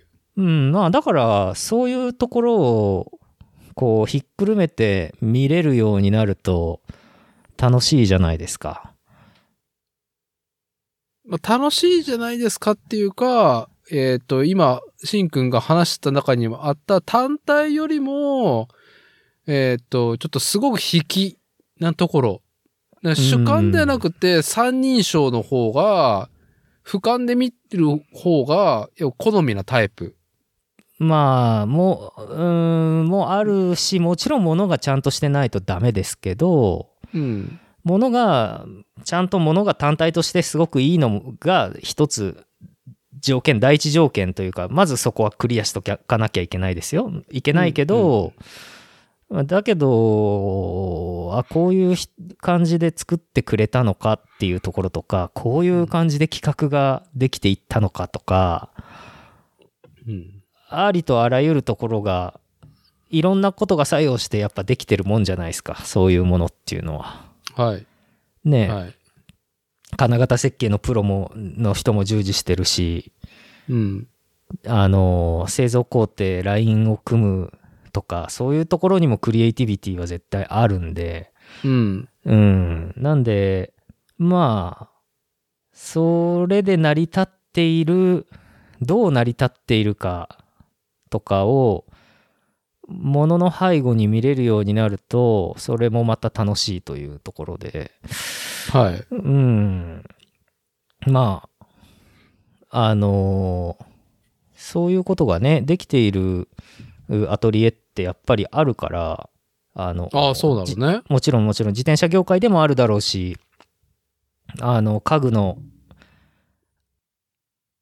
家具のメーカーさんでもあると思うんですよ。うんう。うんん。まあ、あとはプラモデルとか、そういう、上手じゃないですか。こう、上、あの、こういうものをちまちま作る、作っていくのが上手な国だったじゃないですか。こういうコンテンツを。はい。うん。まあ、だったっていうのは、まあ、割とちょっとそれが今、危ない状況というところもきっとあると思うんですけど、う。うんん。はいいろんな分野でね。うん。まあ、だから、それぞれその、まあ、それぞれのさっき言った分野でじに従事してる人たちは、それぞれの充実感があると思うんですよ。うん。そうやって働いていてね。はい。うん、なんでまあそれぞれのそのあのー眼鏡から見える世界なんでねうんうんうん。まあそういう意味で僕はやっぱ僕の持ってる、うん、視点というかあー僕があー面倒見切れる箱庭の中にどういうふうに、まあ家を建てたり川を作ったりしてどういう感じのまあ世界を作っていけるのかっていうところをやっているって考えればまあ経営していくみたいなところもクリエイティビティがあることだと思うしはい。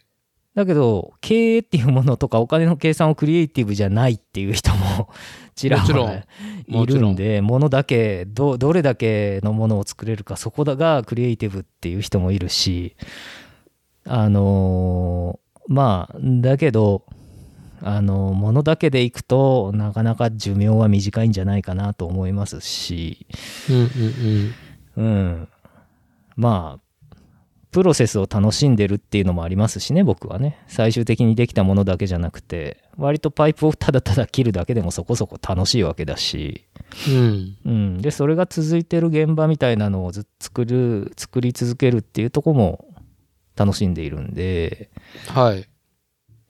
えーまあそういうことじゃないかな妄想力というのはと思いますね。新服部製作所の妄想力が今回って、ね。新服部製作所、服部深也が妄想力というエンジン回していて、何に出力かし、出力してるかっていうと、うん、自分のアトリエに、だいぶリソースを回してるってこと。ああまあそうっすね僕は結局それをやり続けているんで。うん。他のこと妄想する。あ、でもあの、あれですよ。プロ野球の、あの、なんかトレードとか FA 移籍でのあのトラブルのゴシップとかは妄想するの好きっすよ。うん。ううんん。あ、あと、あの、さっきのあの、岸田派解散とかも割と楽しめますけどね。はい。うんはい。なるほどね。いやーでもね、うーん。いや別にいいか悪いかでは当然ないんだけど、うん。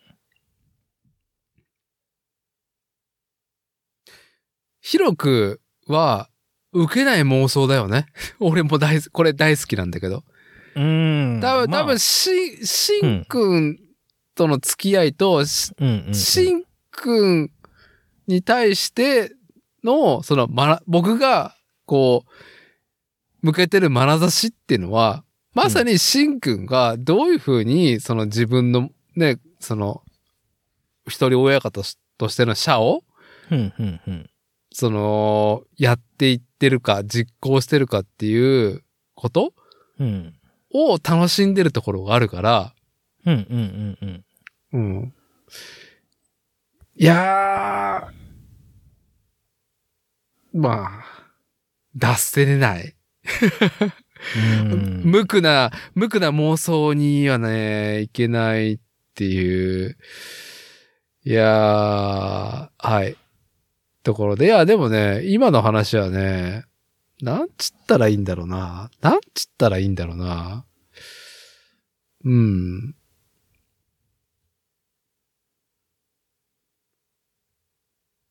まあ、自転車ブランディングとかいうか、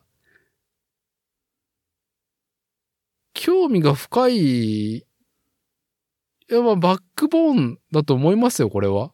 あの、新服部製作所の制作物の、なんだろうね、こう、ブランドとしての、こう、屋台掘りになってるような話だと思うよ、今。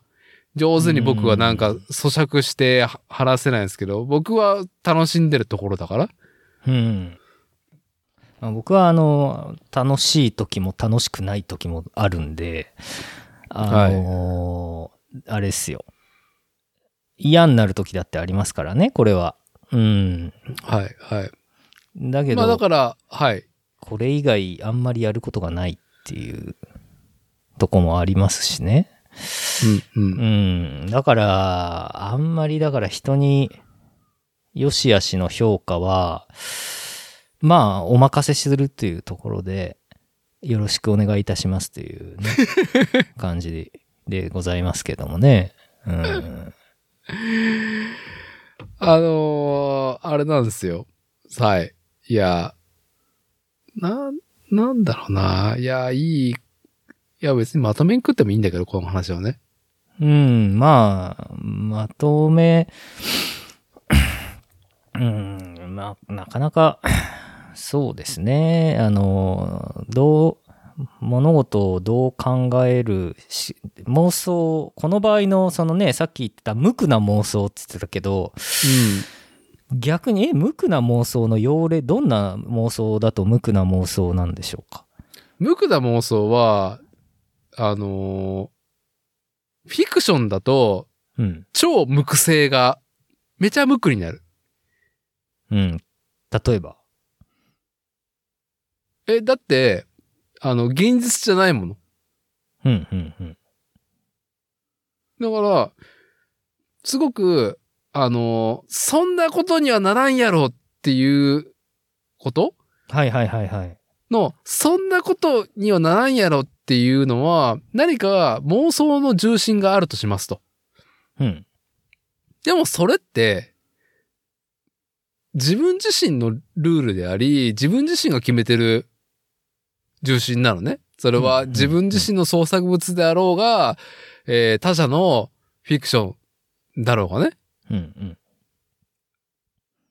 でも、リアル、ノンフィクションだと、あいや、これ、社員に給料払えなくねみたいな、とかあさ、あ、はいはいはいはい。うん税金払ってるとか、うんうん。いろいろね、引っかかりがすげえ増えるわけよ。いや、リアリストだから。ああ、はははまあ、そうですね。うん税金、給料、まあ、それは、妄想、ど、どう、どうします別別に妄想を現実にしなきゃいけないっていう前提があるってことですかそれは。あ、いや、前提があるっていうか、前提にしちゃうってこと。ああ、うん、うん、ついね。え、さっきあの、アドの話でもう、もう、うんんあの、エマ・ワトソンの話してたと思うんですけど、はい、はい、はい。あの、エマ・ワトソンと同じ部屋、寮で同じ部屋だったっていはいう妄想ですよね。妄想。で、それは、あの、実現はしない妄想じゃないですか。すべてね。はい。そういうのは、誰でもするんじゃないですか、そういう妄想は。いや、俺苦手だもん。ああ、そうなんですか。うん、苦手。ああ、そうか。だから、うんえーっと、まあ、アニメの思考で言うと、ログインタイプっていうのがあるんですけど、ほうほうほう。要は自分が、なんだろうね、その、なんだろう。こう、楽しみ方として主人公に自分もなってるみたいな。うんハーレムものだったりとか、はいはい。まあ、ギャルゲー的要素うんうんうん。途中にね、こう、主観を入っていくタイプじゃないんですよ、僕。ああ、俯瞰なんですか。俯瞰、俯瞰なん、主観嫌なの。ああ、なるほど。うん。でもそこ、それは、うん。なんか、眺めて終わり。いやー、そうそう、だから、年をとって行動力が減衰すると、うん。あまりにも俯瞰すぎて、うんうん。こうなってこうなってこうなって、はい、終わり、みたいな感じになるのが、ああ、はあはあはあはあ、見える。そう、うんうん。先がね。うん。うん。で、家から出なくなるというプロセスがありますと。ああ、はあはあはあはあ。ああ、が、なるほど。が、はいはい。俺はひどいし、うんうん。しんくんもまあひどいじゃん。うんまあ、そうっすね。まあ、しょうがないっすよね。うん。僕深はくて、さっ深くき、てな、うん出会いがある街に飛び出そうぜ、イエーイみたいな感じ。あ、それ、ああ、なんでしょうね、それは。うわあ、難しいな。僕、い良くないなと思うのが、生活のほとんどを、多分、そういう自分のフレームビルダーとしての人生に捧げすぎてて、うんうん。歯医者に行くの忘れるし、風呂入らない日とか出ちゃうし、はい。変な話朝起きてこれない日のもあるんですよいろいろな精神的だったり肉体的に疲弊してるとはい。そういう日もあるぐらいですからうん。だから結構一般的なその普通の人の生活ができてないと思うんでうん。うーんって感じしますねだから妄想をするしないわけじゃないんですけど妄想はしてるんだけどその妄想を持っていくベクトルが、あの自分のこうフレーム作りとかの生活あ仕事仕事っていうかそのもうライフワークに向きすぎててうん。で、まあ、あと、変、変に、変にじゃないけど、これは仕事としてね、受けてるからあれだけど、もちろん、その、まあ、大体予定通りに行かなくて、大体遅れてくんで、はあの、予定がね。だから、あ、これは休みを取っている場合じゃないぞって言って、ずっとやり続けるっていう。い。人生だからあーもうねで、もう、しんくんのごっこ遊び、自分の箱庭が、たらたらストイックな修行の場になっているスってトイいう。ックでもないんですよ。そこまでストイックとあんまり思わないですけど、しうん。気分、どうなんでしょうね。 街にい行やー、かっていう。体に出てんじゃないのいや、それは。はちょっとあるかもしれないから、うん若いうちはそこをずっと続けてきたけど、ちょっと考えなければならんなっていう、ふねえタイミングなのかもしれないなっていうのはありますけど、はい。うーんなんかなんかねむず難しいですよねあの妄想をして妄想をきっかけにしてその行動に移す人と移さない人っていう見方もあるんじゃないですかね。うんうんうん。いやー、なんかね、不確定なことに、がどんどん苦手になってるのが、不確定な要因を、じゃあ一から殺すんだったら、もう行動しないのが一番じゃねえかっていう極論に僕は振り始めてるから、ああ。だるまじゃないですかだるま。なんでだるまって。だるまは手足もないじゃないですか。あー。だから転がりもしない。仏教のそのダルマの教えあたりをちょっとディグると何かのあのヒントが出てくるんじゃないですか。ああ、いや、そう。だから、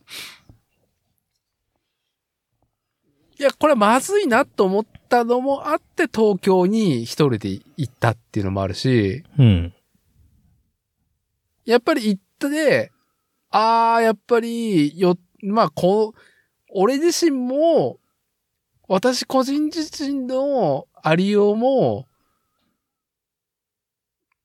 こう、先々で体験したことも、まあまあ、予想の範疇だなっていうのもあれば、うんうん。やっぱ大きく予想を外れる、マジでっていうのもあったから、うんうんうん。やっぱこの、マジでってなる、自分の、その、練り上げれないような、なんだろうね、ノンフィクション。自分の箱庭から出たところうんうんうんうん。のものを摂取する機会っていうのは、いや、マジ必要だなっああー、はいはいはいて。いうのは痛感した。なるほどね。うん、ほんと痛感した。特にね、やっぱり僕がよくね、動き回ってた時って自転車か軸足だったりとかさ、うんうんうん。してたから、うんうん。ある意味、一つの箱庭軸足。でも面白かった。うんうんだけど、も、もうちょっとレンジが広がったことができたと思うから、今回は。うんうんうんうん。うん。短まあ、まあ、初代を持ってからっていうのも特にまああーあると思うし。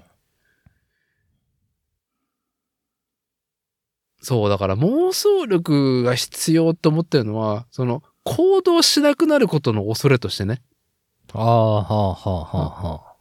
これ、やったら楽しくなるかもな、みたいなとかさ。うんうんうん。うん。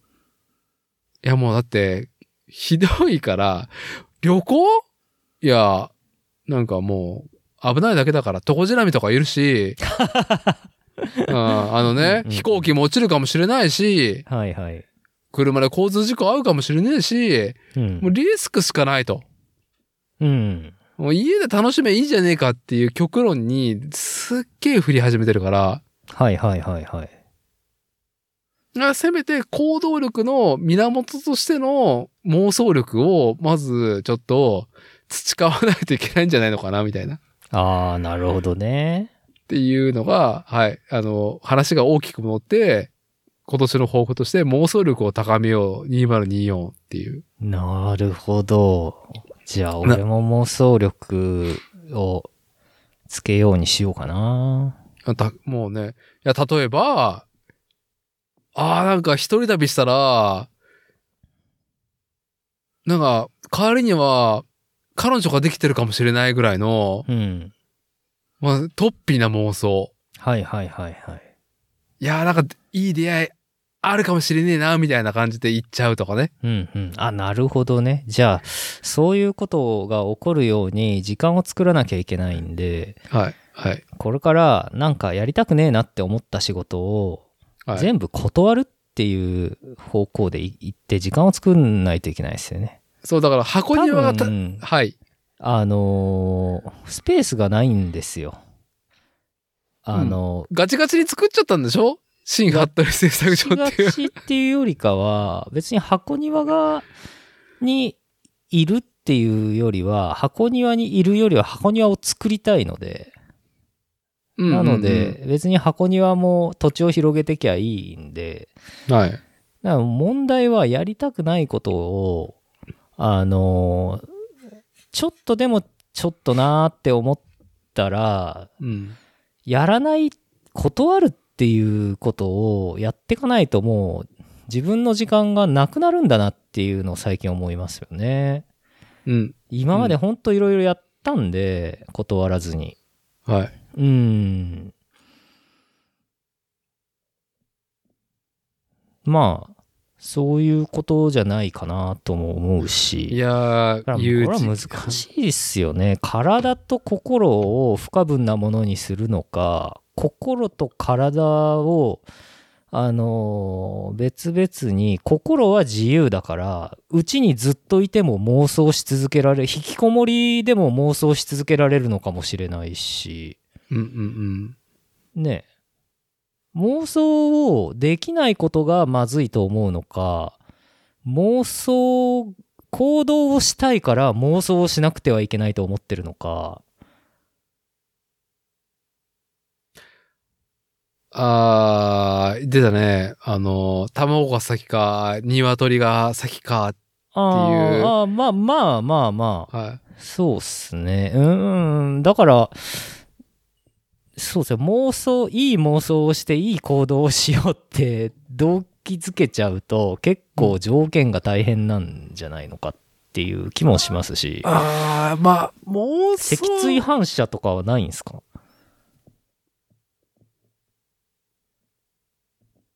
脊椎反射で妄想っていう前段階を踏まずに気づけば行動していることとか。いや、レンジが狭いんだよ、だから。その、の脊髄反射。脊髄反射で、例えば東京行ったりとか、大阪行ったりとか、あっち行ったりとかしてたんだよ、やっぱり。ああ、そうですね。でも伊達さんってそういうフットワークの人でしたもんね。う。うんん。で、でも、それで多くのものが時間とかお金が割かれてるから、は自分の箱庭を作る余地、余裕がなかったから、うん。うん初体を持って、その逆に行動ができないっていうことを利点にしてやってんだけど、うん。うん。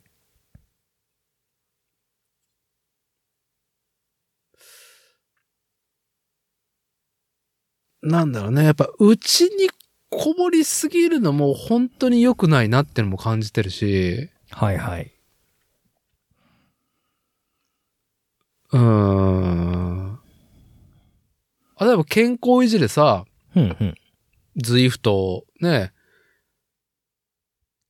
和風の、まあ、キッカーバイク買ったりとかさ、整えてさ、うんやうんうんやってるけど、とか、まあ、トレーニングしてるけど、うんでも、仕事、現場、きつい現場仕事をこなすための健康維持っていう目標の色気のなさが半端なくて、ああ、うんうんうーうん。ん、行為が、やっぱ辛いじゃん、やっぱ運動って。どうま考あえても、ねねトレーニングはね。うん。永遠辛いわけじゃないですかはいはいはい。だから、自分が好みじゃないけど、まあ、コンペティション、大会とかっていうのを目標にするっていうのはそういうことかとか思い始めてるし、ああ、なるほどね。うん。でもそんなことやったら仕事をやれないしなっていうのもあるし、うんうん。でも、つどつどで、もう、晴れの日、晴れと経営のバランスを取っていかないとうん。いかんなーっていう、はい。老いの憂いですね、やっぱり。うーん。晴れの日作るのが苦手だから、ああ、そう、どう、難しいな。なんか、まあでも、うーん。伊達さんほどでも、あれじゃないですか。あの、イベントとかやってた時は、晴れの日作るの上手な人、ね、人だったわけでしょうん。でもそれで膝をついたんだよ。うん。もう、俺の、その妄想の余地は、はいはい。いやー、やっぱり他人と関わるのめんどくせえなっていう、俺の中の結論を、そのイベント主催とか晴れの日を作って、うんうんうん。完全にうちとか家族が成立すればいいとこに振りすぎて、うんうんあま、まあ、極端すぎて、うん、不健康な状態になってるのかもしれないなっていうのをうん。感ああ、フラストレーションってことですかなんか全然、旗から見てると、ず、全然なんか、しあの、充実しているように見えるけどな、伊達さんとか、伊達家とか。じ。ああ、まあ、もちろんね、うん楽しくないのが嫌だから、楽しくない瞬間を作るのはうんうん。嫌だけれども、うん。ただ、その、今、ね、どこもそうだと思うけど、うん。白氷の上の絶妙なバランスでやれてるだけっていうのは、あの、うんうんうん超リアリストとしてすげえ見えてしまってるから、ああ、はいはいはいはい。うん。まあね、世の中暗いからね。う。ん。まあ、うちの妻とかは、まあ、もう、超、なんだろうね、感覚的武将だから、うん。なんとなく、いや、旅行行きたいから旅行行くとかさ、うんうんうん。い、や、節約しないといけないから節約しないといけないでしょうっていうう、んうんうん。あの、漠然とした感覚うんうん。で動いてるから、うん。うん、まあ、はい、はい、付き合いますよ、みたいな感じでああ、ねはいはいはいはい。やってるけど、うん。やっぱ、なんかね、そういう漠然さもやっぱ必要だなとは思いながらも、うん。うーん。いやー、ほんとギリギリだなっていうのも見えてしまってるから、うんうんうんうん。あの、バカになって夢中になれないってところはやっぱある。楽しんでんだよ。うんうんうんうん。うん。楽しんでるけど、うん。うん。これなんか、ね、左足ちょっと外したら落ちるな、みたいな感覚でああ、まあ、誰しもそうなのかもしれないけど。はい、で、そんなこと、は外に出してもしょうがないから、もちろん、うんうんうん。うん出してないだけの話で。まあ、でもそれって生存本能だからさ、はい。ね、なんか、なんかあったよ、なんか適当に流れてきたえーインチキ臭い、あ、でもそうでもないか。なんかの記事で、その、あのーイベントごととか行ってバカになれないうん人、うん性格の人は、あのー実は危機管理能力じゃないけど、危機察知能力に優れた人で、うん。あのーみんなが熱狂してる時に一人でなんかふーって冷めてる人っていうのは群れの中でみんなが生き残るためになんか不測の事態が起こるとあのー起こるのをそうやってわーってバカになってる人たちより先に察知できる能力のある人なんでうんそれはそれで一つの能力なんだと。はい。あの、群れとしての論ですよね。はい、種としての論ですよね。はい。そうそうそうだから別にそれは本能としてまああることですからうん。別にそれは妄想力がないっていうところにはいいかないと思うけどな妄想力がない。いや、まあ、妄想力イコール行動力がの欠損が憂いてるってところかな。だから妄。想力イコール行動力でもないと思うな僕はうんうん。だなってるほど別に行動しなくても自分の世界とかで中ですごいあのものを小説とか絵本とかデザインとか出す人だって大勢いるわけじゃないですかいや、あいやもちろんもちろん。いや、それうん出してる方だったんだけど、うんうん、うんなんか枯渇を感じるね。ああ。でもそれ、そういうのに突き当たるのは分かりますよ、僕も。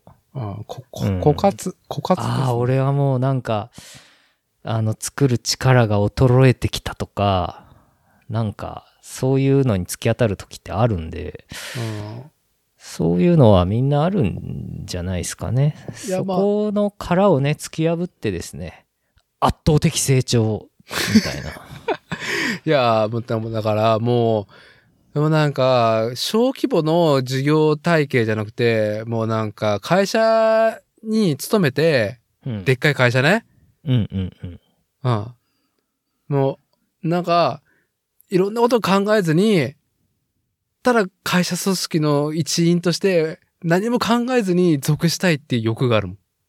ああ、いやいや、まあ、会社員の人も大変ですって。じゃあ、それ分かってるんだけど、 じゃいや、うん会社員やってきたから、じゃあどっちを取るかっていうところで言うと、はいはいはい会社員が楽だなって思い始めてる今日この頃みたいなね。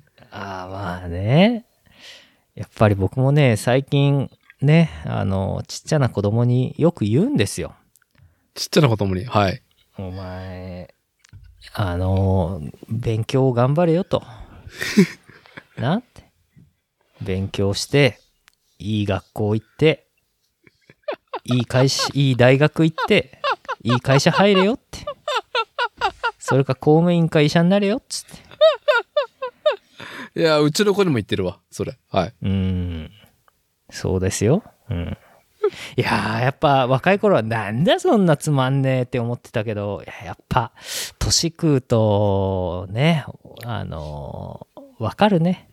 まあ、それにさ、よく言うじゃん。あの、所得が低いさ、給料が低い会社のさ、うん。人たちほどさ、あのー時間的余裕もなかったりさ体力的余裕もなかったりさであとさ、職場の雰囲気も悪いとかさあ負の連鎖ですよ。そうそうだけどさ給料いいとかさあのー学校とかさいろんなとこの成績が良くてさいいとこ入った人たちってさあのー前者よりもさあの給料も高いしさ休みも多いしさ職場の雰囲気もいいっていういや、これでもだから、もうそうなると、ダメなんですよ。もう、なりきん、成り上がりじゃないんですよ。もう血族なんですよ。あー先天的な、あの、き血統っていう、ね、素養が必要になって、あ、やめよう、この話。やめよまあね育ちとかでやっぱりそのねあの東大入った子たちの親の平均年収とか見るとすごいなみたいなねう。はい。のもありますしねうんあこれは難しいねうんそうあのうん学力とかし親の両親の収入とか世帯収入の話になってしまってだんだんだんだん生臭くなってきましたよ、生臭くなっていて、結局そこに自分がプレイヤーとしては関与できないかと思うと、ああ、じゃあもう一歩も動かず、私は会になりたい、みたいなところになってしまうんだよね。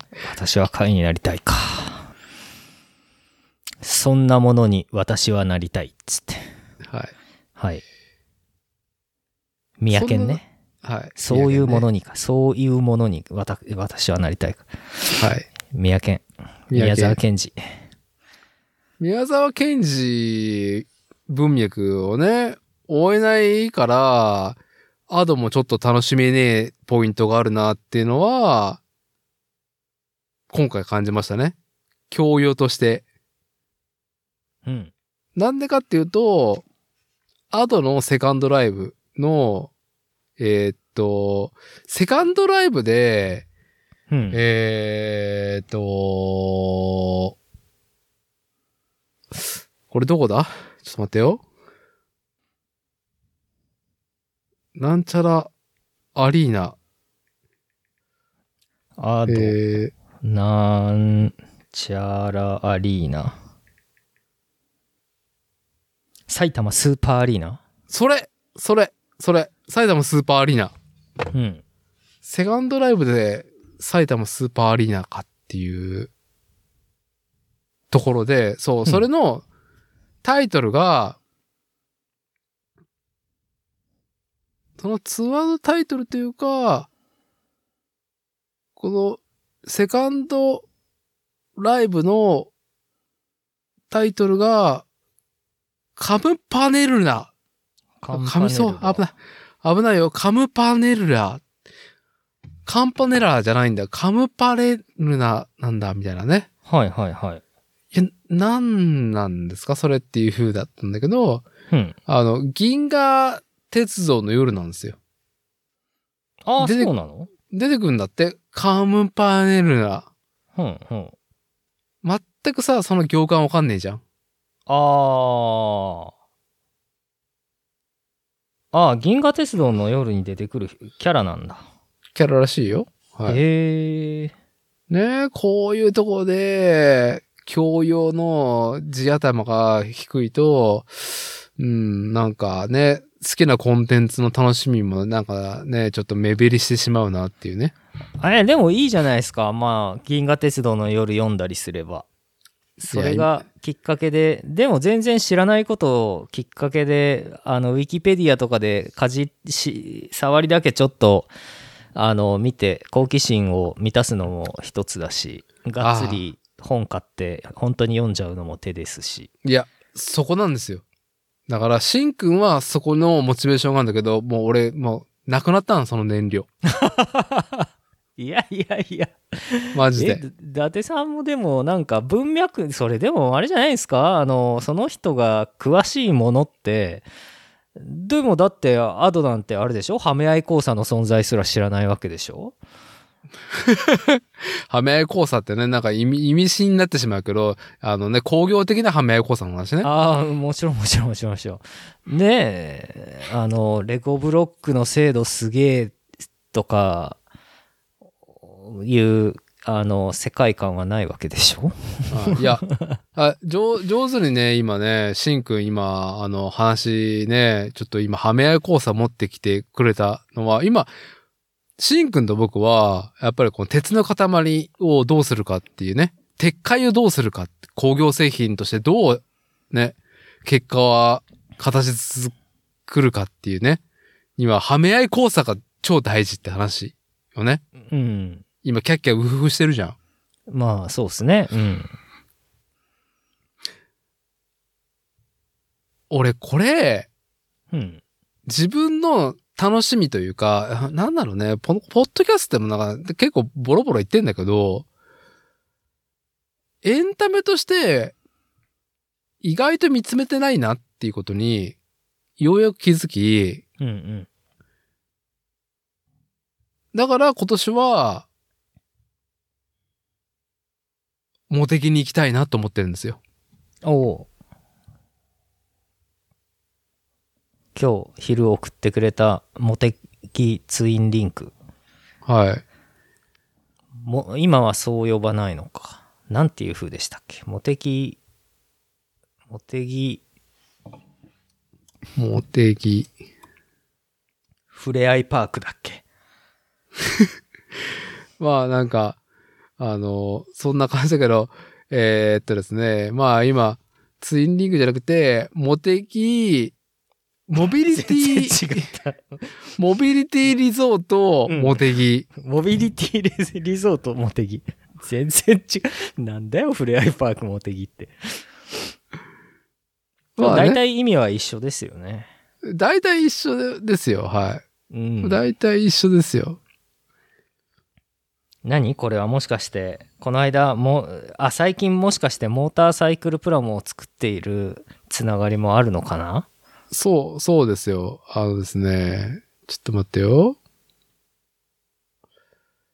あここホンダがなんかやってホンダなのホンダなんですよ。あのーうん要は、本田総一郎が本当にやべえなっていうのを、うんえーっとですね、なんだろう。よくあるじゃないですか。年を取らないとわからないことがいっぱいあるっていう、その、エンタメにしろ、映画にしろ、文学にしろ、はい。いやー、本田総一郎、狂ってんなっていうのを、ようやく、なんだろう、だまあ、プラモも、よりも前に、一工業人としてね、トヨタバビロンシステムで生まれ育ち、生きてきた人間としてね、うんうんいや、まあまあ、トヨタのありようは知知ってんだけど、あんまり僕、仕事の、その、ゴシップとか、方面うん工業の、工業人として知識というか仕事をやっていくことには興味があるんだけど、人にやっぱ興味なかったんだよ。ほうほうほだからモータースポーツも苦手だったのよ。うあスポーツ観戦苦手と一緒でね。うんうんで、F1 とかもなんかふーんって感じだったし、うんうん。ね、セナとか、うんうんね、あの時代性は体感してるから嫌おなしにね。うんうんうんうん。でも歌謡曲みたいな感じなのよ、僕にとって、あのおー当時の F1 っていうのほうは。ほうほだからやっぱりスポーツ観戦が苦手だったんですよ。うはいはいはいはいでも、まあ、自動車業界で結構や、ね、やってきて工業を学んできてね。うんうんで、今でも結構、あの、自動車工学のマガジンとかたまに眺めてんですよ。うんうん。最近こんなね、単造でき、単造製法できましたみたいなことを眺めてんですよ。はいはいはい。いや、結構、なんだろうね。そういう工業人、自動車工業メガネを持っていて、実地と経験があった上で、で、なおかつ、初体を持って、うんうん。ね、50を前した人間が見る本田宗一郎が生きてきた時代性うんうんうん。と本田宗一郎のあのー病気だなっていう狂気うんうんうん。がめちゃくちゃ面白いなって今なってておーなんでこのバイクは突然これにしたんだろうとかいうのがきっかけねプラモとか作ってうんうんうんうん。あれなんだこのターニングポイントってとかああ、はいはいはい。要は、ずっと点と点で知ってたことうん。を今線でつなぎ始めてるのね。ああ、なるほど。まあ、これきっかけになったのが、今、トヨタ博物館あるんだけど、はいはい。あのどこの愛知県。長久手のね、長久手のうんが、今、ちょっと改修をちょいちょい続けていて、まあ、コロナ禍に合わせて。で、えっ、とね、何コーナーだったっけななんかね、座学的な車の展示いっぱいあるんだけど、いろんなうん。うん。歴史的資料価値があるね、うん博物としての、ミュージアムとしてのね。あそこ面白いですよね。うん。うん。あそこに、うーんと、なんだろうね、座学的な歴史的、要はトヨタ自動車だったりとか、国内の自動車産業、日本の自動車産業、工業とはっていう座標を、うんうんうん。まあ、ビジュアルで見せてくれるようなところができたのね。ほう名前。は忘れちゃったけど。うんうん。そんなに広くないけどね。うん。で、それを見ると、まあ、トヨタ自動車は食器旗織る機うん。をルーツにしてるから、うんうん。イギリスの産業革命から始まるわけよ。はいはい。そうなると、トヨタ以外も日産とかマツダとか、他の車メーカーうん。って、やっぱ財閥系だったりとか、何かずっとルーツがあるわけ。19世紀からうん。うんうん。そうですね。で、うんバーっていっぱいあるいろんなものがこうやってくっついてくっついてこうなってこうなって、今はトヨタ、日産、マツダになりましたみたいな感じうんうんうん。で、すごい横軸の時間軸。うんうんうんうん。で、いろんな、まあ、制作所だったりとか、まあ、財閥とか、こう、なんてね、どんどんどんどんアベンジャーズしてって、うんうん。今の形になってんだけど、自動車メーカー。うんうん。それで見るホンダ技研が異常で、えバックボーンなしに急に来てるけど何みたいな感じで来るの。ああ、はいはいはいはい。戦後、本田宗一郎さんってあれ飛行機好きなんですよね。飛行機も好きだし、うん、まあ、機械バカというか、まあ、飛行機の設計やってた人も入ってきてるからね。うん。あと、なんか電気的なやつを読むと、飛行機見に行ってたみたいですね。戦後、間もないうんう頃んずーっと飛行機見てたって。うん。でもまあ、オートバイレース、オートバイレースとかでもね、ホンダものすごいオートバイのレースに力入れてったみたいな。そう。で、うん僕ね、オートバイ自体はね、全然知らないんですけど、ものは。はい。だけど、経営者列伝的なものはなんとなく知っているので。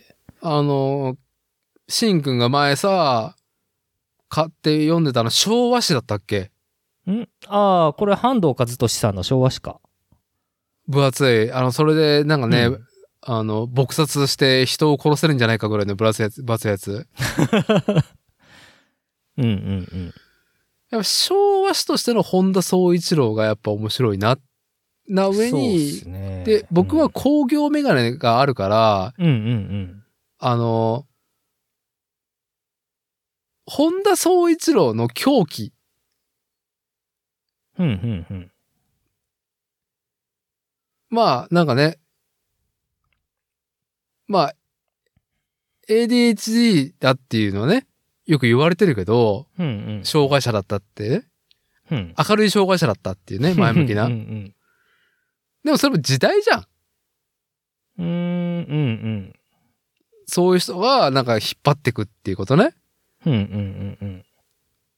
でも笑うよね、なんか、スパラとかで、バカ野郎こんなんじゃダメだぞっつって、殴りかかってくるんだけどうん、うんもう、本気すぎて、本気で叱ってるから泣いてるみたいな。うん。まあ、ね、あの従業員も別に恨んでない人が多かったということですからね。まあもちろん恨んでる人もいたかもしれませんが。じゃあじゃあ、あれなんだよ。あの、昭和ポルノとして描かれてんだよね、やっぱ。あああ、の、はいはいはいはいはいはい。多くはなるねほ。どね。うん。で、やっぱりその客観的な材料を集めていくと、よりやっぱ本田宗一郎がおかしかったかっていうのと、時代がマッチしたことと、うん。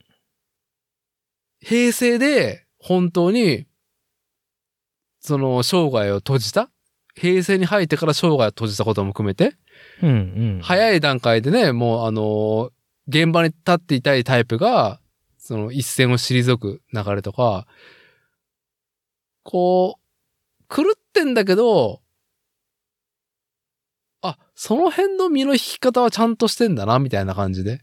うん。まあ、本田宗一郎さんをやっぱ語るには、あの、ナンバー2の藤沢武雄さんの話が欠かせないそう、実業家のね。じゃないですか。うん。一緒に辞めたいでしょ、この二人は。そうん。う。で、同時期に死ん死んだんだよね。そうですね。うん。はい。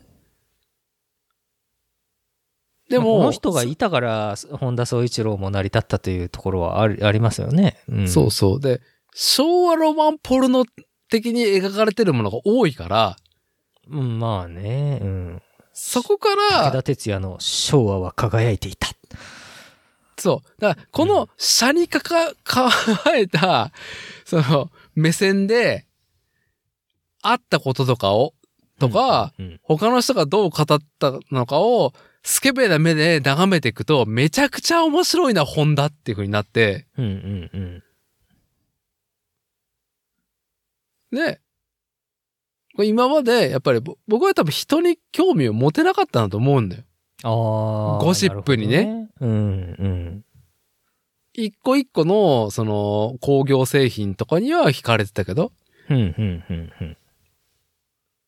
でも前もなんかの機会で話したかもしれないけど、えーっと、飛行機は、構造が機能すべてであって、でな、何かっていうと、な時代時代のそのテクノロジーで、もう形がその性能をうん。まあ、表現してるっていうか、要はデザインが入り込む余地がないと。うん、うん、うん。飛んで、いろんなね、戦闘なり、あとは輸送なりの能力を発揮するためには。うん、うん。でも自動車は、四輪ついてエンジンで回したら、うん、うんうん。まあ、大体走っちゃうからデザインの余地があると。ああ、なるほど。これはまあ、福野礼一郎氏の論なんだけど、うん。なるほどなってすごく分かって、やっぱり飛行機の美しさを感じる言葉だったのね、それは。工業製品の純度が高いというところでね、うん、うん、うん。ひ飛行機っていうものは。時代時代のテクノロジーで最高性能を目指した要求を答えたっていうのがもう形そのものに出てると。ああ、なるほどね。うん。まあ、ボルト確かにいそうだよね。うん。うん必要当される要件が厳しいからね、そもそもね。そう、ボルト1本にしろ、まあ、これはシンくんも自転車フレームビルダーだから感じてると思うんだけど、まあまあ走っちゃうじゃん。うんうん。タイヤと、ね、あの人力のクランク、うん、うん。ギアとかそれなりにやって、ポジションがどうあれ、効率が高いか低いか抜きにして。そうですね。奥は深いけど、あの、裾野は非常に広いんでね。うん。うん。飛行機はそうはいかないと。そうですね。正解がガチッとあるというかね。そう、そこの純度の高さを、まあ、自動車の評論家の福野礼一の詩は、その見事に語ってる一言なんだけど、うん。うーん。いやー、おっしゃる通りってうっとりしてたんだけど、去年ね。うん、うん、うんう。ん。あ、なるほどなって逆に思ったのは、うん、うん。四輪の世界ね、自動車って。うん、うん。レースですら、まあまあ走っちゃうわけよ。レースマシーン、極限まで切り詰めたって言ってもさ、まあ走るわけよ。うん、うん、セッティングとかいろいろあっても。うん。うん、飛行機と違ってね。うん、うん。あ、すごい人間の俗っぽすとか、業が関与してるなっていうのを、うん、うん、うん。本田総一郎のいろんなあれこれを眺めていて、点と点と線が結びついたときに、あ、モータースポーツの楽しみ方ってこういうことだったんだっていうのを、ようやく今2024年のね、正月に気づいたっていう。ああ。まあ、そうですね。なるほどな。勝手なも、勝手な僕の想像だけうんうど、んシンくんが阪神タイガースを楽しんでるような、はいうん、うん、うん。スタンスで、シンくんは野球観戦メガネがね、だいぶ、ね、高まっている。培ってきたからさ、うん、うん、うん、うん。ちょっとした一個一個の出来事をね、うっとりして眺めれるわけじゃん。ああ、そうですね。うん。うん。で、僕は工業人としてあまりにもストイックに物ばっかり見つめてたから、うん、うん。逆に人間の俗的なものが入るのもすごく嫌ってたのね。ああ、なるほど。うん、うん。でも、年を取って、うん、うん。どうにもならないことがいっぱいあるっていう実感が、うん、うん、うん、うん。フィクションではなく、ノンフィクションで実経験が山ほどね、あるから、うん、うん、うん、うん。味わい深えな、みたいな、っうんていうのを、ようやく知ったから、うんあ、これはいい機会だから、ホンダきっかけに、やっぱその工業人として身近な、なんだろう、四輪二輪をね、うんまあ、プラモもより楽しめるし、うんあなた、タミヤ模型なんて、その年に出たモデルを、その年に再現してるから、模型としてね。へえ。あ時代性がパッケージングされてるわけよ。うん、うん。で、それが今、プレッチにもならず買えるわけね、再販してれば。なあ。あ、だから、楽しむ、フィジカルで楽しむツール、手法があるから、うん、うん。ああ、ちょっと、そういう俗な目で、うん、うん、うん。自分が歩んできた自動車工業だったりとか、うん、まあ、僕もやにオートバイに憧れた時期もあって、ね、追いかけてって、それなりに見てた時期もあるからさ、乗ってた経験もあるから。うん、うん、うん。あ、ちょっと、プロ野球観戦みたいな視点で、自動車工業、二輪工業を眺めてみようかなっていうのが、今年の明確な目標になる。今年からのおおーいいですね。うん。そういう意味で、聖地巡礼、しんくんが甲子園に行きてえっていう気持ちで、うんうんモデギに行きたいんですよ。うん。おーホンダの博物館がある。そうか。あ、博物館あるんですか。ミュージアムがへーいやー、写真見るだけでも、そういうことかっていうラインナップだから。うんでしかもうんうんそのホンダのコレクションホールってリニューアルしてるの、今。あ、そうなんだ。うん。コロナ禍でね、結構手こ入れをしてて、ちょうどいい機会だっていうので。うんうん。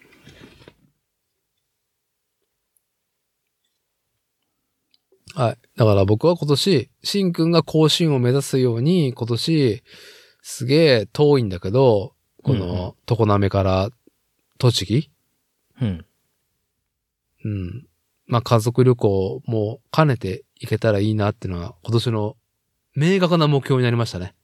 ああ、そうですか。はキャンプするんですかい。いやー、グランピングあるからね、キャンプっつっても。なんかね、グランピング施設があるみたいなこと書いてありましたね。そうだ、ん子供のキャンプ欲も満たせるし、うん。なんだったら家族ほっといても、ほっといて俺がミュージアムに、あのー没頭しても怒られないっていう。おおいいですね。うん、これは行くしかない。行くしかない。あだからまあ行くことを前提にね。うん。あれ、でも、茂木って何県うん、と、栃木、茨城と栃木の境目。栃木。北た、北関東ですよ。Google で検索すると、片道6時間ちょっとですよ。あんな辺境の地に。はい。いや、辺境の地だ、辺境の地に住んでるのは我々なんですよ。いやいや、愛知県はね、あの、日本の中心ですから。中心ですけどね。トヨタあ るし、は雑。い。はい。工業と、まあ、ね、えーっと、地図としての重心もね、ありますからね、この辺が。うんと、栃木とか群馬遠いですよね。遠いけど、でも、鈴鹿サーキットにはないんだよ、やっぱり。うん。鈴鹿サーキットも家族で行ってるけど、ファン感謝祭とかも含めてね、遊園地としてでもね、ファン館え何のファンフ館ん何のファン館ですかいや、あのーモータースポーツの祭典ですよ。えー、 GT のレース、プレレースやったりとか、ああ。なんだろうね、あのーエコロジーレースのプレやったりとか、ああ、ああととはは、みたいなやつ往年の、えっと、去年はルマン、え ?100 周年何周年だったっけな、で、往年のルマンカーが、ね、鈴鹿に集結実装みたいなね。へえ、え、あ何あの、松田の、なんだったっけあの、B7 ほにゃららか、な ?78、ほに ゃらら、なんちゃら B ってやつ。固有名詞を覚えるの。あ、そう、700 7ほにゃららか B みたいなね。あれ、ね見た目かっこいいけど、なんか名前が覚わんない。うん。いやー、土屋圭一とかね、あのはい中島悟氏とかもね、ああ往年の人たちが。往年の人たちが。ね、うん、集ってトークショーやったりとか、はいはい。ちってはい。まあね、雑な今ね、エンジン音ありがとうございますっていうところなんですけど。いや、行ったけど、行って楽しんでんだけど、うんうん。でも、いや、どう考えても、鈴鹿じゃなくて、茂木の方に重心あるだろ、ホンダっていうのを、ああ、なるほど。はい、知り。だってミュージアムないもん、鈴鹿に。ああ、そりゃそうですね。ないよね。ない、ないか。ああなんか早い段本拠地な階、のにね。うん。じゃあ本拠地じゃないんだ、早い段階で関東がうん。本拠地なんだよ。あ、そうなのうん。そういうイメージなかったでしょないないない。なんか、三重県出身のさ、あのー友達とかでもさ、うん。強制的にホンダ車をあの、買わされるっていうのがあってさ、はい、はい。地場産業としてね。うん。いや、でも違うんです。そもそも、あの、ハッピースラッピーがある、ああ、そうか。はいはい、はい。二俣だったっけ、うんあそそこ、うねホンダ総天竜のね、うん天竜区、あの、静岡静岡県浜松市の天竜区の、あそこに本田総一郎は生まれ、うん。僕、ハッピースラッピー行った時には、本田総一郎記念館の真横に泊まったから、見にああ、言ってましたね。うん。行って、で、あ小学校跡地なんだよね、本田総一郎が通った。へえ。で、まあ、うっとり昭和ロマンポルノなところだったんですよ。はあはあはまあ、それはそれで楽しかったんだけど、あ。うん。でも、本丸はモテギなんだよ、やっぱり。うーん。もう、本当いやー、ほん、なんだろうね。いや、今までだったら言ってないけど、今、本田総一郎楽しんでる上に、いや、モテギ行くんだったらモータースポーツの歴史も巻きでちょっと履修していこうかなとかさ。うんうん。だってそこには人間性が詰まってるわけだから、レースっはいて。はい。うん。うん。そういう意味でね、プロ野球観戦するような苦手なね、あの、プロスポーツ観戦をね、腰を上げてでもやろうかなっていうモチベーションね、今年は。おー。なるほど。はい。俗他っ人ぽいのところ人。生、他人の人生を、あれしてくると。あれしてくると。うん。はい。まあ、その、ちょっと結構ね、いい時間になっちゃったんで、まあ、締めようと思いますが、あ僕はちょっとね、あの、抱負ねえからの、今年の抱負できたぜっていう話をね、今、言ってすっきりしてるんで、はい。新服部製作所、服部深夜2024年は、と問われたら、えあ現状維持で。はい。服部深夜の新服部製作所という箱庭は、まあ現状維持っていうところで、こう、それでも箱庭は、ね、成長拡大していくんだと。まあ、物理的なもんじゃないですからね、これは。そう、物理的なもんじゃないですからね。はい。はいはい。あの、瞬間瞬間で伸びたり縮んだりするので、はい。はい。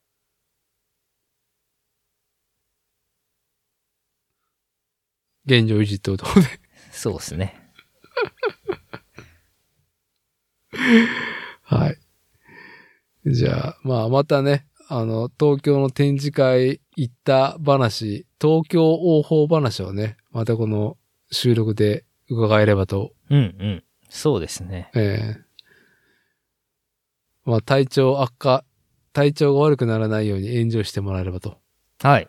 あの、しんどいの嫌なんで、もう無理はしません。はい。はい。